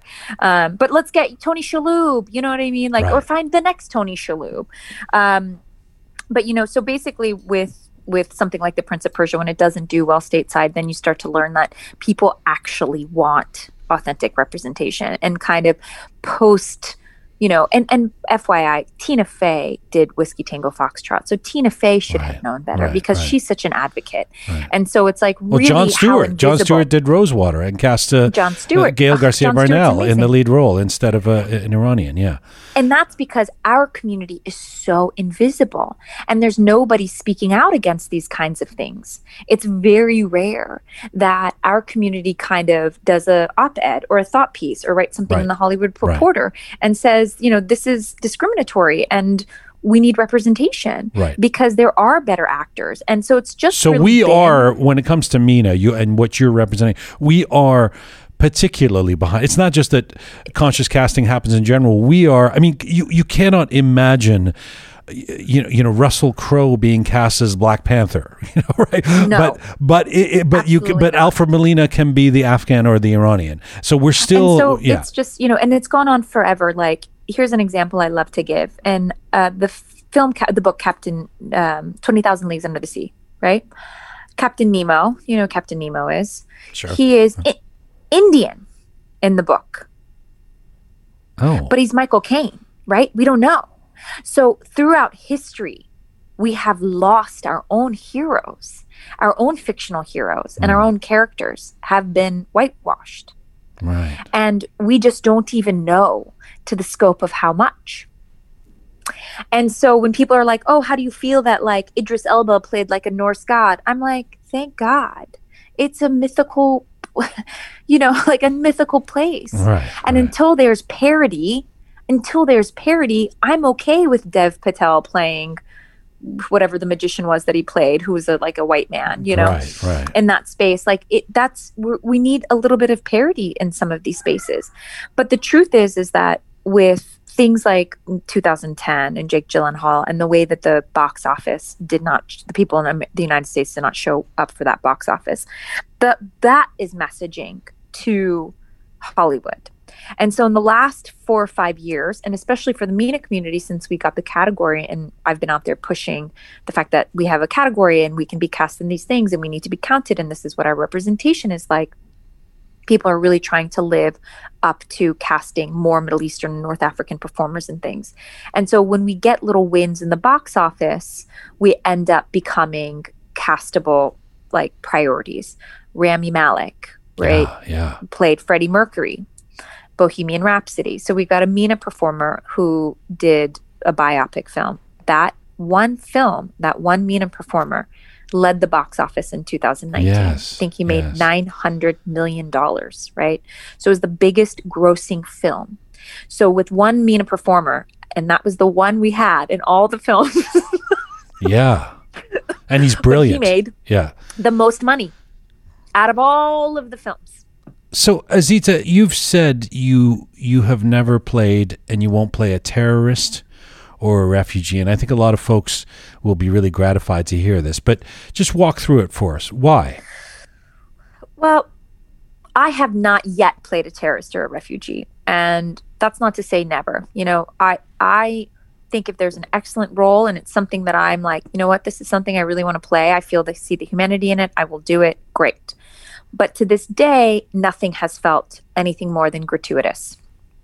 Even being a part of the storyline has felt gratuitous to me in one way or the other. And so I have not done that. Do I think that everyone in the community should do that? No. I think that actors will take work because they have to take work. And I Yeah. think it's important for them to take those stepping stones. The Black community is a wonderful example of this, Jian. Boys in the Hood was a film about gangbangers, you know? Yeah. And John Singleton made this film. And we have incredible actors and a filmmaker that came out of a film that could be considered exploitative, right? And so, but had they not done this film and played into this stereotype that we want to work, you know, Black Americans away from, we want to get the, uh, you know, we want more Wakandas, we want more heroes, we want more Idris Elbas, we want more Black James Bond.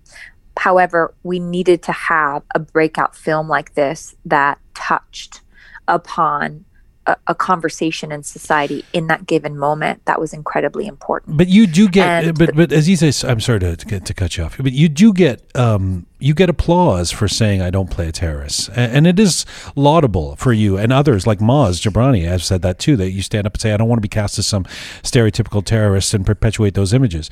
But uh, you know we mentioned Navid Negahban earlier. The guy's getting a lot of airtime here, but but but you know f- f- he was on and and and first of all he makes the case that when he's playing someone like Abu Nazir in Homeland, he makes an effort to show that these people are not cardboard cutouts, bad guys, but are nuanced humans. But secondly, you know, I was pushing him on this, and then at some point I thought, this is a guy who went through a terrorizing obstacle course of events to even get to the West. He lived in a car for his first six months in, in America. He's hustled all his life to be able to get work. He's done a million jobs, driving a cab, you know, working uh, as a salesman, doing whatever he can. Why am I giving him the gears for, for playing a terrorist, you know, for getting a job? I mean, it's so, so I, I But- felt sort but, of you know, bittersweet sweet about that. Go ahead. He- Jian, if Navid didn't play Abu Nazir, he wouldn't have gotten the next role uh, because he wouldn't have gotten that kind of attention. And so, just like I said, had you know we not had those incredible actors in Boys in the Hood, we wouldn't have seen them in the next ten films that they did or launched their careers in that way. And so we can't, we don't, we don't hear the Black community going back to them and saying, "How dare you have played a gangbanger in Boys in the Hood?" you know you're hurting our you know it's because there's so little representation for us Yes. so little Yeah. That we don't want to only be in those roles. so yeah. important Yeah. right Yeah. however an actor has to be able to break through the the that bottom that low hanging fruit he's got to break through that that role in order to get the next job and then to get the film and then for him to get aladdin you know had he not been abu nazir he wouldn't have gotten elected. Right. Right. he didn't have known who he was. it was a it's a part of breaking through in the business. And so even though for me and I, I won't say never i to this day have never done it. And i take great pride in that. You know it's something that when i read it i go this just doesn't feel right for me. It's not right for me. So it has been offered to you to play some sort of oh yeah terrorist all the time. Okay. oh my gosh. So many times. And i think probably and by the way they're very fun roles to play. They're seductive they're tough they're layered. You know they're com- they're complex. When you're like a female terrorist leader like you know they're writing it they're sassy. You know there's a it's they're not something to turn your nose up. And there it's money. And there's plenty of people that are working in those those that have taken some of those jobs and then gone on to star in their own show, which doesn't have anything to do with that. Hmm. You know, and so they did get some positive exposure. So maybe if I had said, yes, let's go for it, let's play this, maybe I'd be even further along in my career and be able to open up more doors for more people like me. So I'm not saying that it's right. I'm just saying for me, it has not been the right path thus far. And if it if something presents itself and I'm like, you know what? I think this is I want to do this because one, I want to discuss this. Or two, this is an important conversation that I need to have after this film comes out. That will give me a platform to speak more eloquently on these kinds of subjects to a much larger audience. Let's do it. You know, whatever it might be, if like the puzzle pieces work, then fine. But for now, no. But I don't hold it against anybody in our community. I've had young actors cry telling me that that's all they get and that's you know they have they have to get a job and they have to feed their family and I'm like do not cry we're, we're, I'm working hard to change the business so that you have more opportunities. But if you get that job, then at least you have credits and you'll mm. have a name and you'll have, you know what I mean? Like, and it'll get you the next job. Like, it's okay. And so I just want to make sure that the community kind of creates some openness and some space to say everybody's got to start somewhere. And if this is the unfortunate low hanging fruit that we have to fight through in order to get the next job so that we can then become Oscar Isaac, so that we can then get to, you know, I mean, you know, even though it was a brilliant part, I mean, Riz Ahmed and, and what's that? What was it called? The, the night of? Oh, the night of, yeah, yeah. Yeah, Yeah, you it's know, amazing. terrific Yeah, film. yeah. But you know, the, the whole thing, they're like trying to figure out if he's like this murderer. You know what I mean? Like right. Right. complicate. You know, like everybody's like, it's got to be him. Like it's a, you know, he's a terrorist. You know what I mean? Like he's like playing this this in this whole thing, and it's so complicated and heavy and layered, and you know that's a very complex role. And even though it wasn't exactly a terrorist, it definitely leaned into that. No, but it is a nuanced role. I think that's where the Mm-hmm. what Navid was saying really applies. It, it, I, I would prefer that than just a, a sort of faceless. You, you know, I mean, God love uh, Michael J. Fox and my my '80s pop culture. You know, uh, Back to the Future. But you know, when the Libyans appear, which are just a couple of crazy looking bearded guys, you know, and with machine guns and try and, and shoot at at uh, at at you know uh, little Marty or whatever his name was, was David in uh, in uh, Back to the Future at Michael J. Fox. They're, they're just faceless bad guys who happen to be called 100%. Libyans, right? That's what we want to avoid. And uh, so, um, listen. I, by the way, uh, thank you so much. You're so gracious. this is so like, great. The, time you're giving us. is- narrative of where we are right now. Right. Uh, What? I, I, I, I'll, I won't keep you forever. I promise. I just a couple more questions. I watched this uh, feature film that you had a starring role in, Complete Unknown, in preparing for this interview, and and it's a it's a mystery starring Rachel Weisz and uh, and you uh, and you and and you- you're fantastic in it, and you speak Persian or Dari in the film. What was a little funny was that you, I mean, Azita is essentially you're essentially an American kid. I mean, you've spent your whole life in the states, but you had to be a Middle Eastern person with an accent in this film. Which was good. It was a respectful role. But do you find it ironic that one of the biggest roles you've gotten requires you to speak English with an accent? Um, actually, it's probably only the second or third time that I've gotten to do it, and I loved doing it. To be honest with you, it was escapism to me away from what I've, you know, I've probably done 60 episodes of television where I've never had an accent. And to be able to play in the movies with a new voice was thrilling. Hmm. It changed the way I moved. It honored the character's history a bit. It honored her journey with her husband, played by Michael Shannon, in the film, and the way that she couldn't communicate her needs and how frustrating that was for her in the way that he always understood them. Does that make sense? Yeah. So the accent actually, to me, was a great tool, and I would love to work in them all the time. I just did a kind of low key British, Middle Eastern accent in another film um, called We Broke Up, and I absolutely loved it because again, it it made my shoulders a little different, and Okay. it definitely feeds Okay. into the creative aspect of storytelling. Now, it was again a nuanced leading role with an incredible cast that had nothing to do with terrorism or, you know, political geopolitical issues or anything along those lines.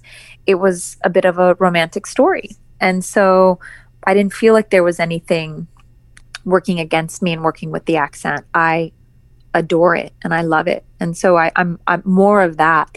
In fact, if I could speak in an accent more, I would do it.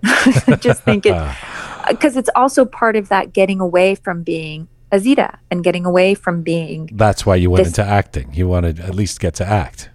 yeah, I want to get to act Yeah. and I want to also dive into that experience of a woman who's 10 years into the country or 15 years into the United States and is still finding her way.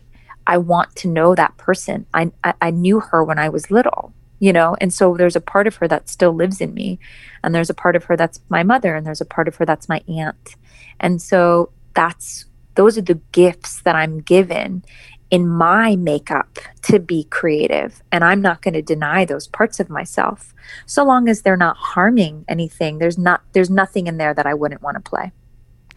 So before I let you go, let's come full circle back to where we started and um, the MENA category and and re- recognition and representation and uh, you know there is a paradoxical issue we seem to face when wanting recognition as a, as a minority when it comes to people of Middle Eastern background uh, and the, the MENA category.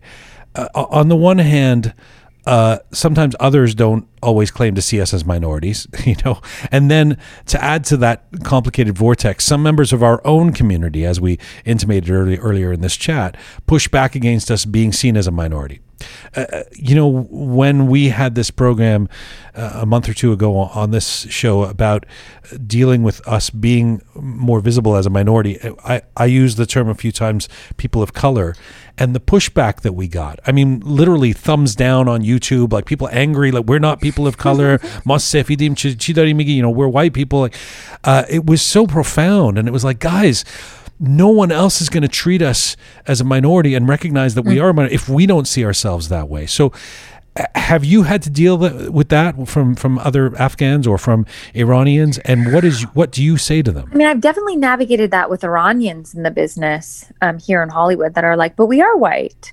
And I'm like, oh, no, that's some ingrained racism within yourself that needs to kind of be rooted out. Um, we have to recognize that being, you know, and, and it's so, it's so layered, Jian, because in order for us to have received citizenship, you know, 50 years ago, our skin had to be a certain color of white Right. if we were from that part of the world. If we were too brown, then our citizenship was denied in the United States. So it's the coloring that was really important that we were white enough to receive our citizenship. So we were white. And then there was pride in being white enough to be American and to be accepted by the United States. Right. And so I think that there's that, again, that deep seated shame and pain that pu- pulls us away from our true, full identity and our authentic selves.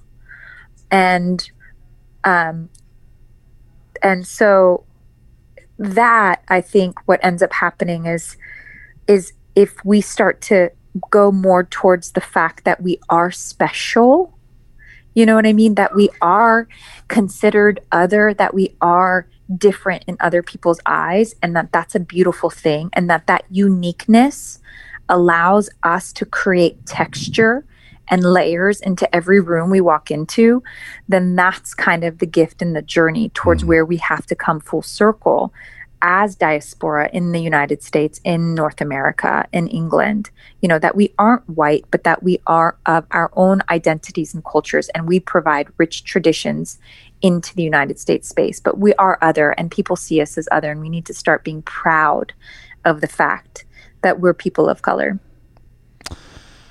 This is a lot you've taken on when it comes to your advocacy work, and you're you, you're you're rightfully getting a lot of attention for it. Is it is it usurping your passion these days, as you see the, the mean- path for Azita in the coming um, years? Do you- do you see fighting for representation uh, actually becoming more of what you're going to do than than than the acting itself?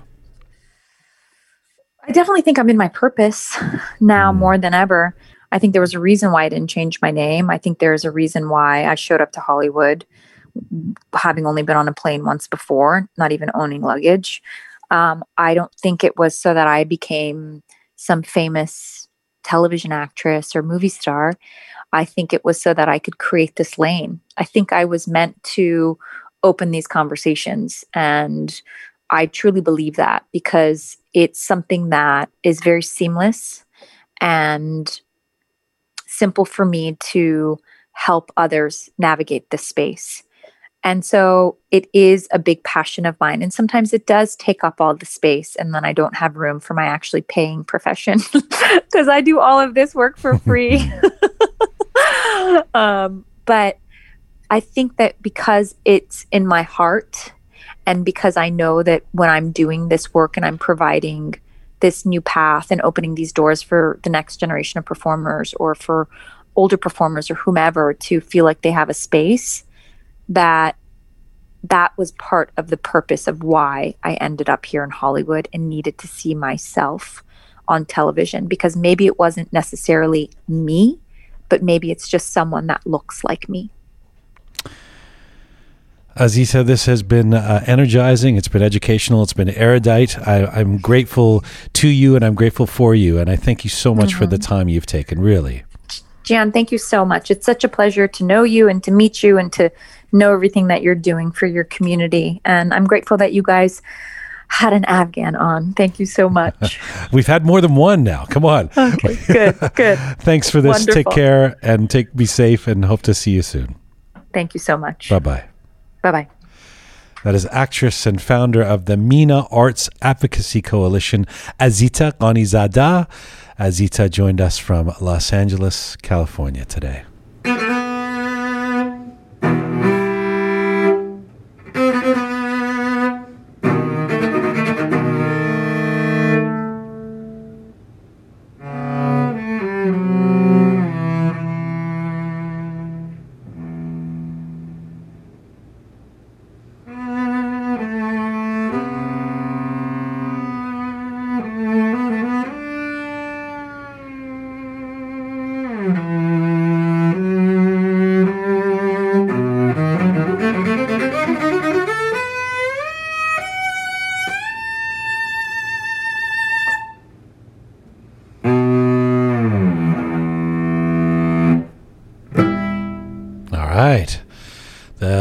Thursday, a Rook team has regathered around.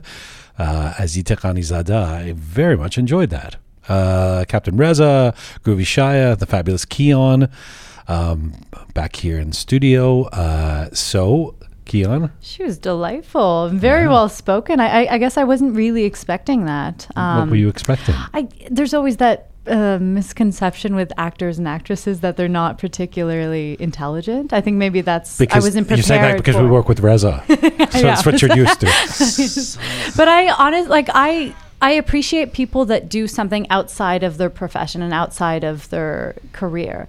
Like the work that she's doing through MENA, I think that's so important for our community. We need that differentiation because let's face it, we are different, and I think that's a beautiful thing. So why not embrace it? Uh, she's uh, uh she was more than just uh, eloquent. She's it's it, she's such an inspirational story. Mm-hmm. She's doing it, and the thing that I loved about it um, I'm just processing it all right now, but it, she, she wasn't complaining simply. She was being proactive. There's no, no part of that yeah, conversation yeah. we just had that felt like poor me, no. poor me. She she's representing. She's telling of her personal yeah, experience, and she's representing and she's helping, and uh, that that means so much. And I also felt like um, I also felt like it didn't. There wasn't uh, after the beginning where we joke about it, I didn't feel. I, I almost forgot that she's not Iranian. You know, like she's yeah, basically like, it's such a common experience. I mean, obviously, the Afghans and Iranians are right. very, very similar, but right. uh, I just assumed. But know, I mean, Afghan Irani. That's you think it's the same? I, it's kind of the same. Let's face it. It's not the same, but it's well, very close. We're from like Tajiks, uh, Tajikistan. Yeah, we were all a part of the same nation. Yeah, but so point. was the whole world then. But true, yeah, we're all Persian. We all come from the same. that's right. Everyone is Persian. Yeah. They are all Persian. Uh, Mexican, they are Persian. Russian, they are Persian. I swear to God, my grandfather used to be like یون میدونی اوباما حسین حسین اوباما خوزستان اوباما خودمون. He's from- آره. he's from the شکیرا south. ایرانیه دیگه همون شکیبا George Clooney's from Isfahan all these movies But I, I actually remember her from that. th- She's on one episode of Entourage, and Yes. it was she was so attractive to me in that one episode that I didn't recognize her by her name. But as soon as I googled her, I was like, "Oh my god, that's Yeah. that girl." Now, I'm saving up Reza here because I, I invoked your name, Reza, in, in the did. interview. Sorry, but can you turn Reza up a little bit, Shai?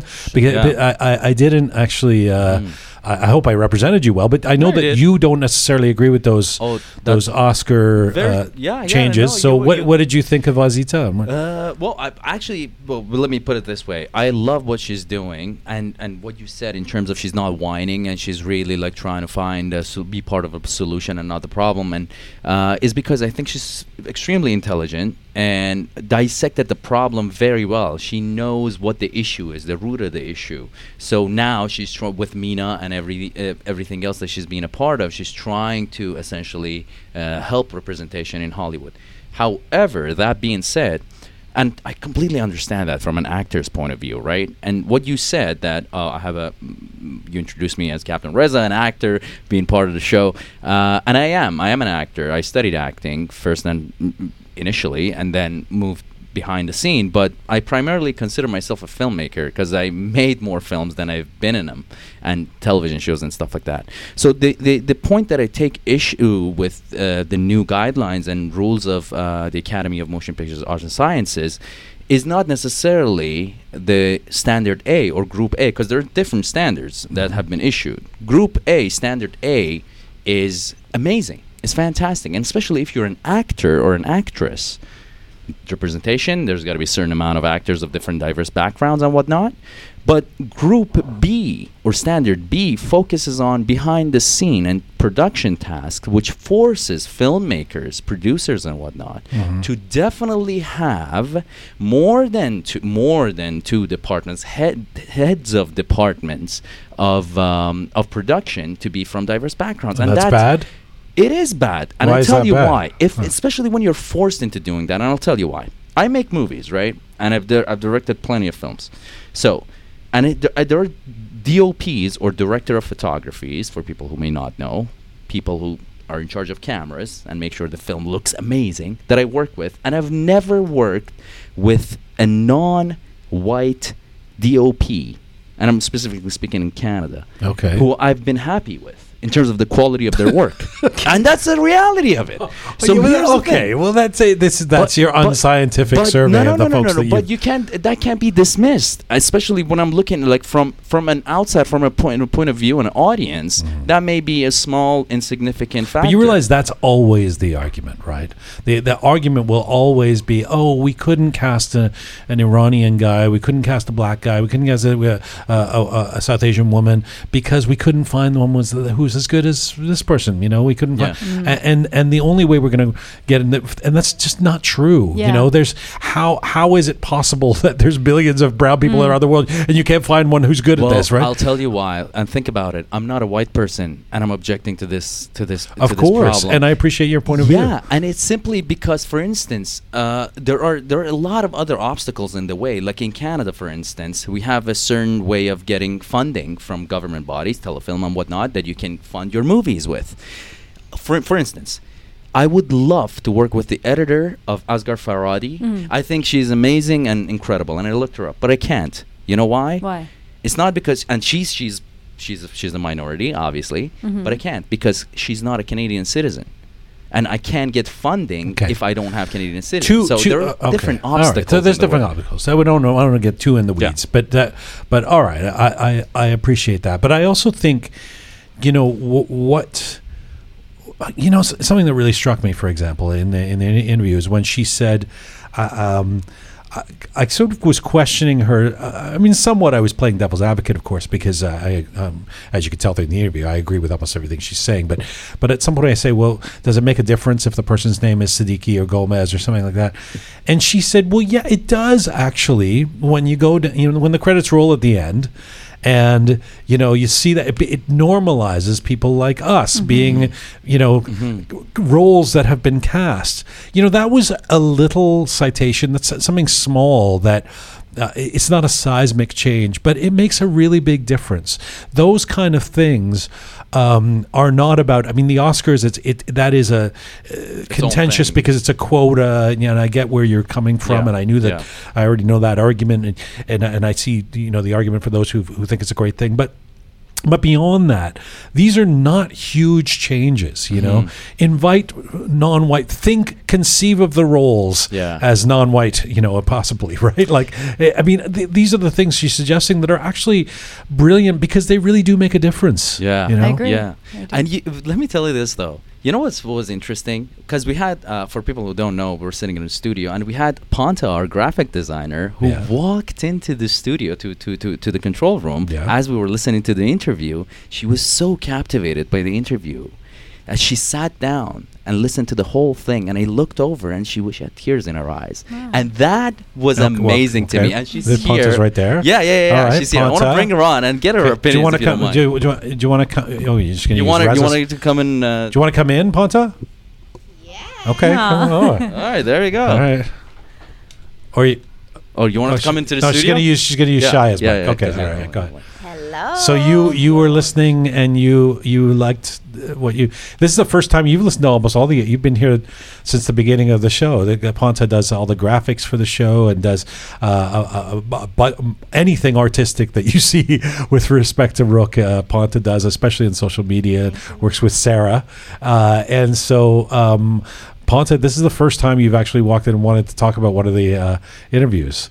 Um, although I know you've liked some of the other ones too. What is it? What? Why? Why did you feel so strongly about this one? Uh, first of all, hello. Hi. Hi. Um, yes. Uh, the, today. Yes. Into the mic. Into the mic. Okay. yeah. Sorry. Yes. Today, uh, I um, I decided to come and uh, have a seat here and just listen to the show. Uh, before this interview, I had no idea uh, who is Azita. Okay. I had no idea what's uh, her job. But uh, after listening, اصلا surprised شدم. You got really surprised. میتونی Yes. فارسی بگی. I, can- I can no, try. I'm, We'll, we'll, no, it's we'll- fine. Okay. Her Farsi is so cute too. I love it. Did you get emotional because you relate to her story? Was it? Did it sound familiar to you? Because I know you Yes. you had quite a journey to get here as well. Yes. Um, during the interview, I, I was deeply in her world. Uh, she she is uh, she is a young, strong Middle Eastern girl, and um, uh, she she fights she fights against uh, her old culture, like in family in Middle East, you know. Uh, and in the same time, I found in the same time she she fights against um, the image uh, of uh, who comes from media, the image of our culture, our life yes. in America or Europe, you know, uh, because media sometimes some medias are uh, our enemy, Mm, yeah. and uh, in the same time she fights by two ways and. Uh, eleganije. and she she she won. Uh, yeah, I feel it. But why did you get teared up? You you almost got emotional. It's, it's hard question, but yeah. Uh, let me explain something Yeah. else, Reza. Uh, I feel, no, I, I don't feel. I I, I see uh, people uh, when uh, when uh, people um, are moving outside the, outside of Iran they say yes we uh, we uh, the the half of the city was uh, the, under our family name. We mm. was too rich open minded family blah blah blah blah. We call it loft love dar gurbat uh, and uh, people want to hide mo- uh, mostly. They, they, want to hide the negative side yeah. of the the past mm. yeah. in the life. But she she was really honest Mm. Yeah. and she used this negative side as uh, something for growing yeah. and it was awesome and, and in the same time i um, اه، من یه فارسی میگم من خیلی ازش هم انگلیسی یاد گرفتم هم درس زندگی یاد گرفتم Wow. seriously Wow. I, I love I love uh, the way uh, then she look at the uh, life I Yeah. love it But but ch- but uh, we've had so uh, uh, to jump on to Reza's question. We've had so many different guests on the on the program.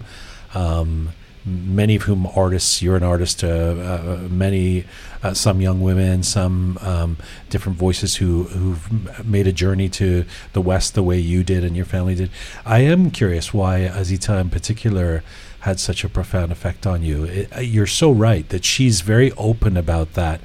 Um, growing up with no no money or not you know uh, not having Barbie dolls and not and and having to fight through a conservative family and um, can you expand a little bit more? You can do so in Farsi if you want on No. what it was that really affected you about her.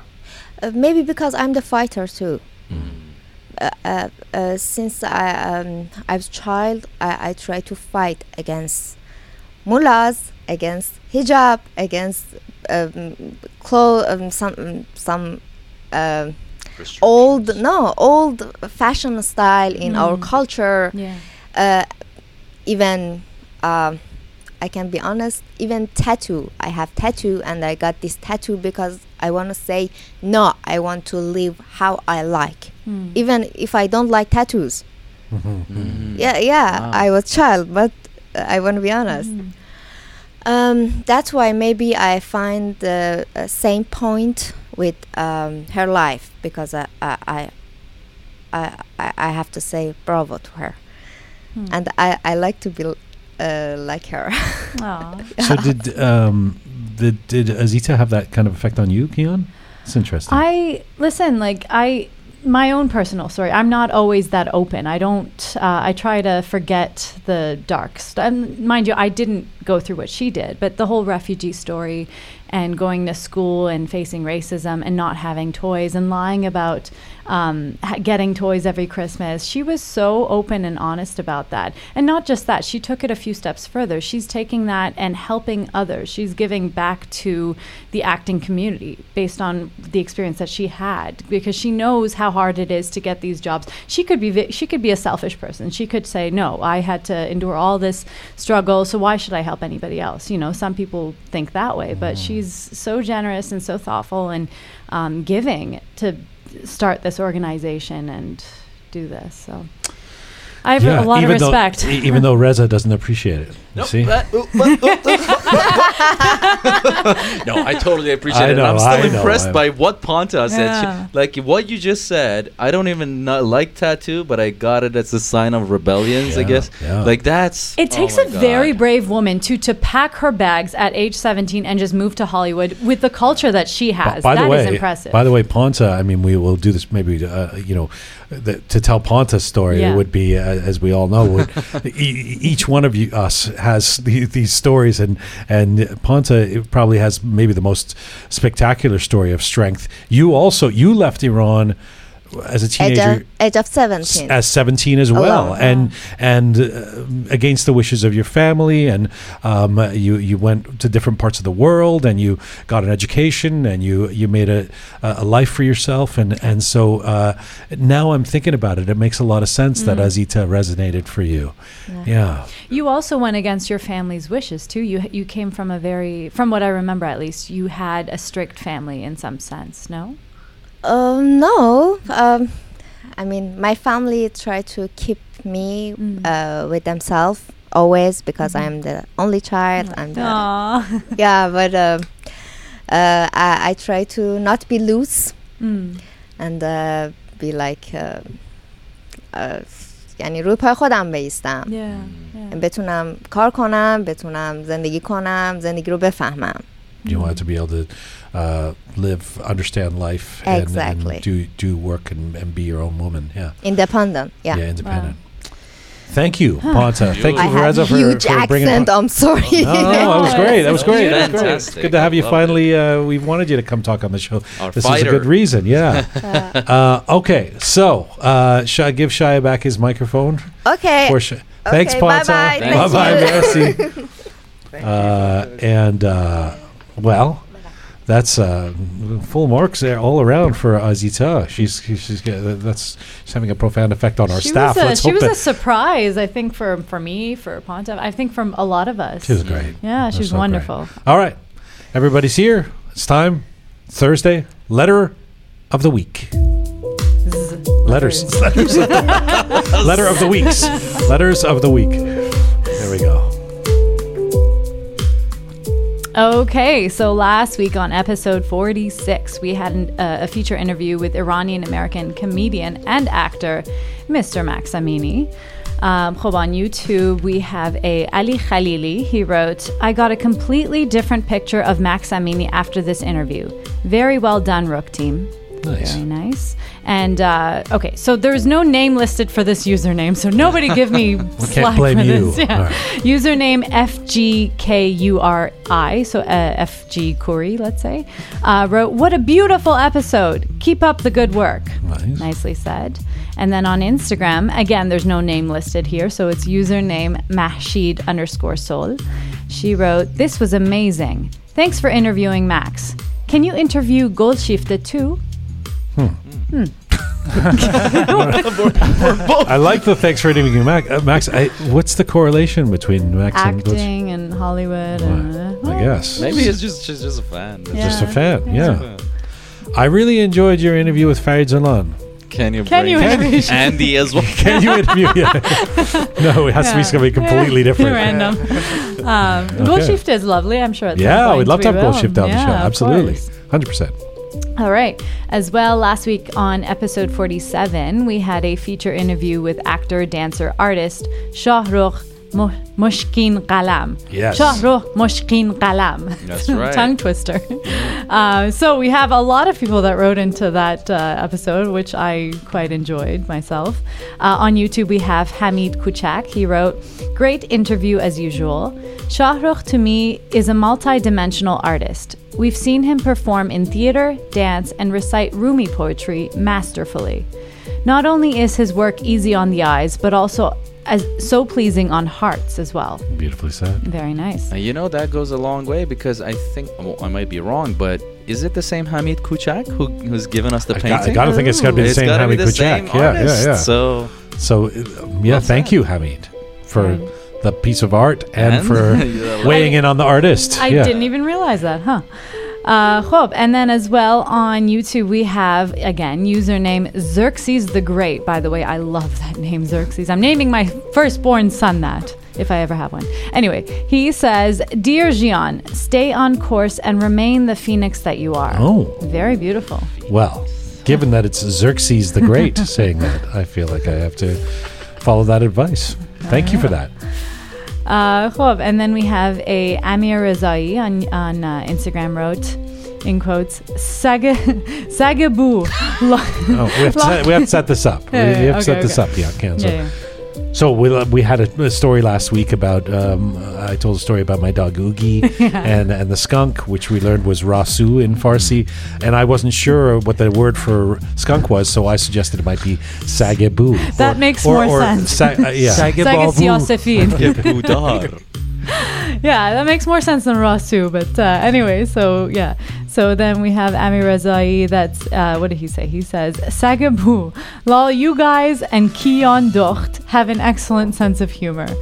I found out about Rook a couple months ago and was playing the catch-up game, listening to old episodes in brackets he has on Spotify, of course. Uh, to get a taste of what the future looks like, I turned I tuned into the latest episode this morning while I was driving to work. You should have seen the stupid grin that I couldn't uh, that I couldn't get off my face even for a second when Jian was telling the Rasu story. Way to go, Rook team. Nice. Thanks, Ami Rezai. Glad you found us. That's Uh, not that's not the letter of the week. No, but All right, it, it all right. could have been. It could Just, have um, been. always checking. خب uh, and then we have Sultan BC wrote uh, Vay خاک بر سرم weed mikeshe and of course he's referring to Shahrukh. Shahrukh. He, he said he, he, he tried weed for the first time and went on stage. خب, uh, Sultan goes on by saying the effects of cannabis are something we need to talk about more in our culture. It's helped me with my PTSD from the war and torture so much. even the CBD kind that doesn't make you high is not popular.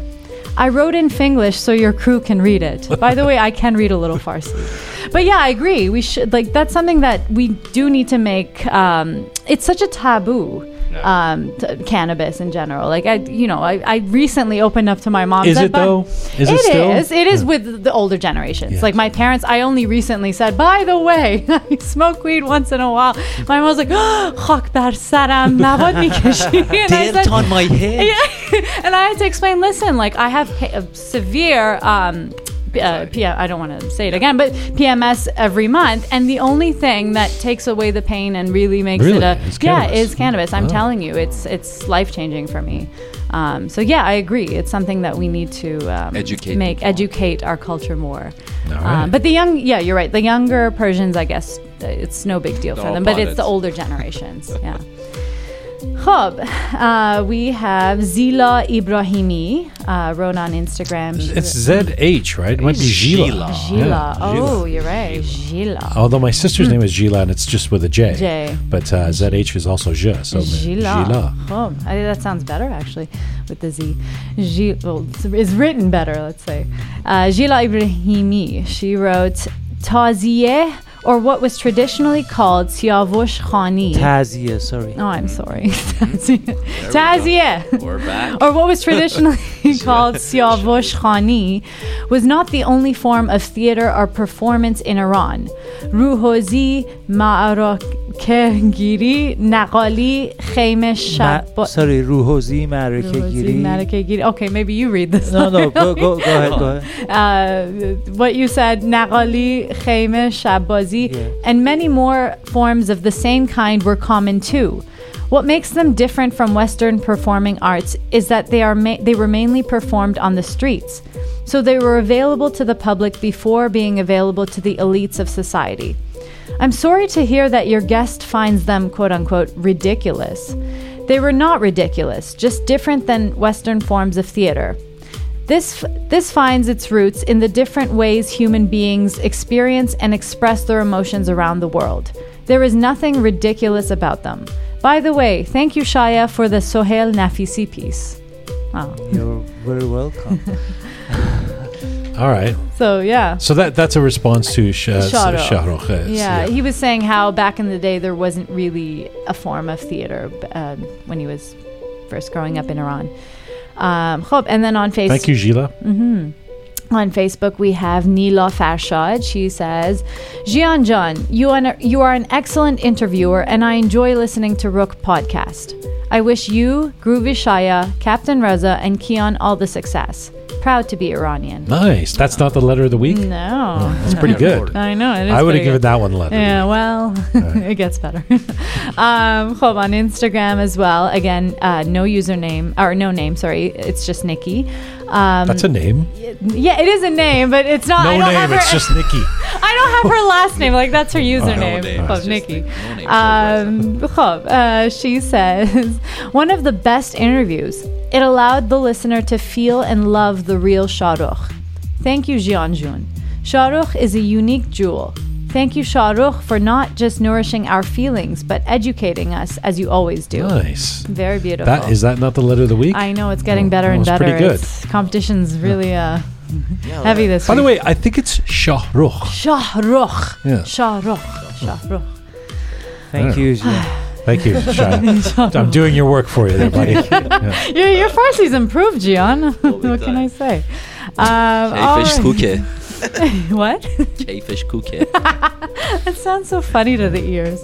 Um, uh, and then Hossein Vahid wrote, Hi, Jian John. As I mentioned before, I have been listening carefully to each of your episodes. With respect to Shahrukh Mushkin Qalam, I just wanted to correct him that we had theaters back in the day, even before World War I, in Rasht, the capital of Gilan, in the north of Iran. All right, so a lot of corrections this week. yeah, there were some corrections with respect to the theater. I think Yeah. uh, Shah Rukh was uh, um, speaking of some things he knows, but uh, There was- Based Yeah, on there's his a couple of people on our team too who were. wait, It's it's like uh, it's like American politics at this point. You have to like uh, fact check as they speak. Yeah. You know? He said something Let's else. go to the fact check. He said something else that stood out to me that I Yeah. meant to ask or Google later. He said that 80% of your personality is developed until the age of nine. So is that true? 80% of your personality is mainly between that age.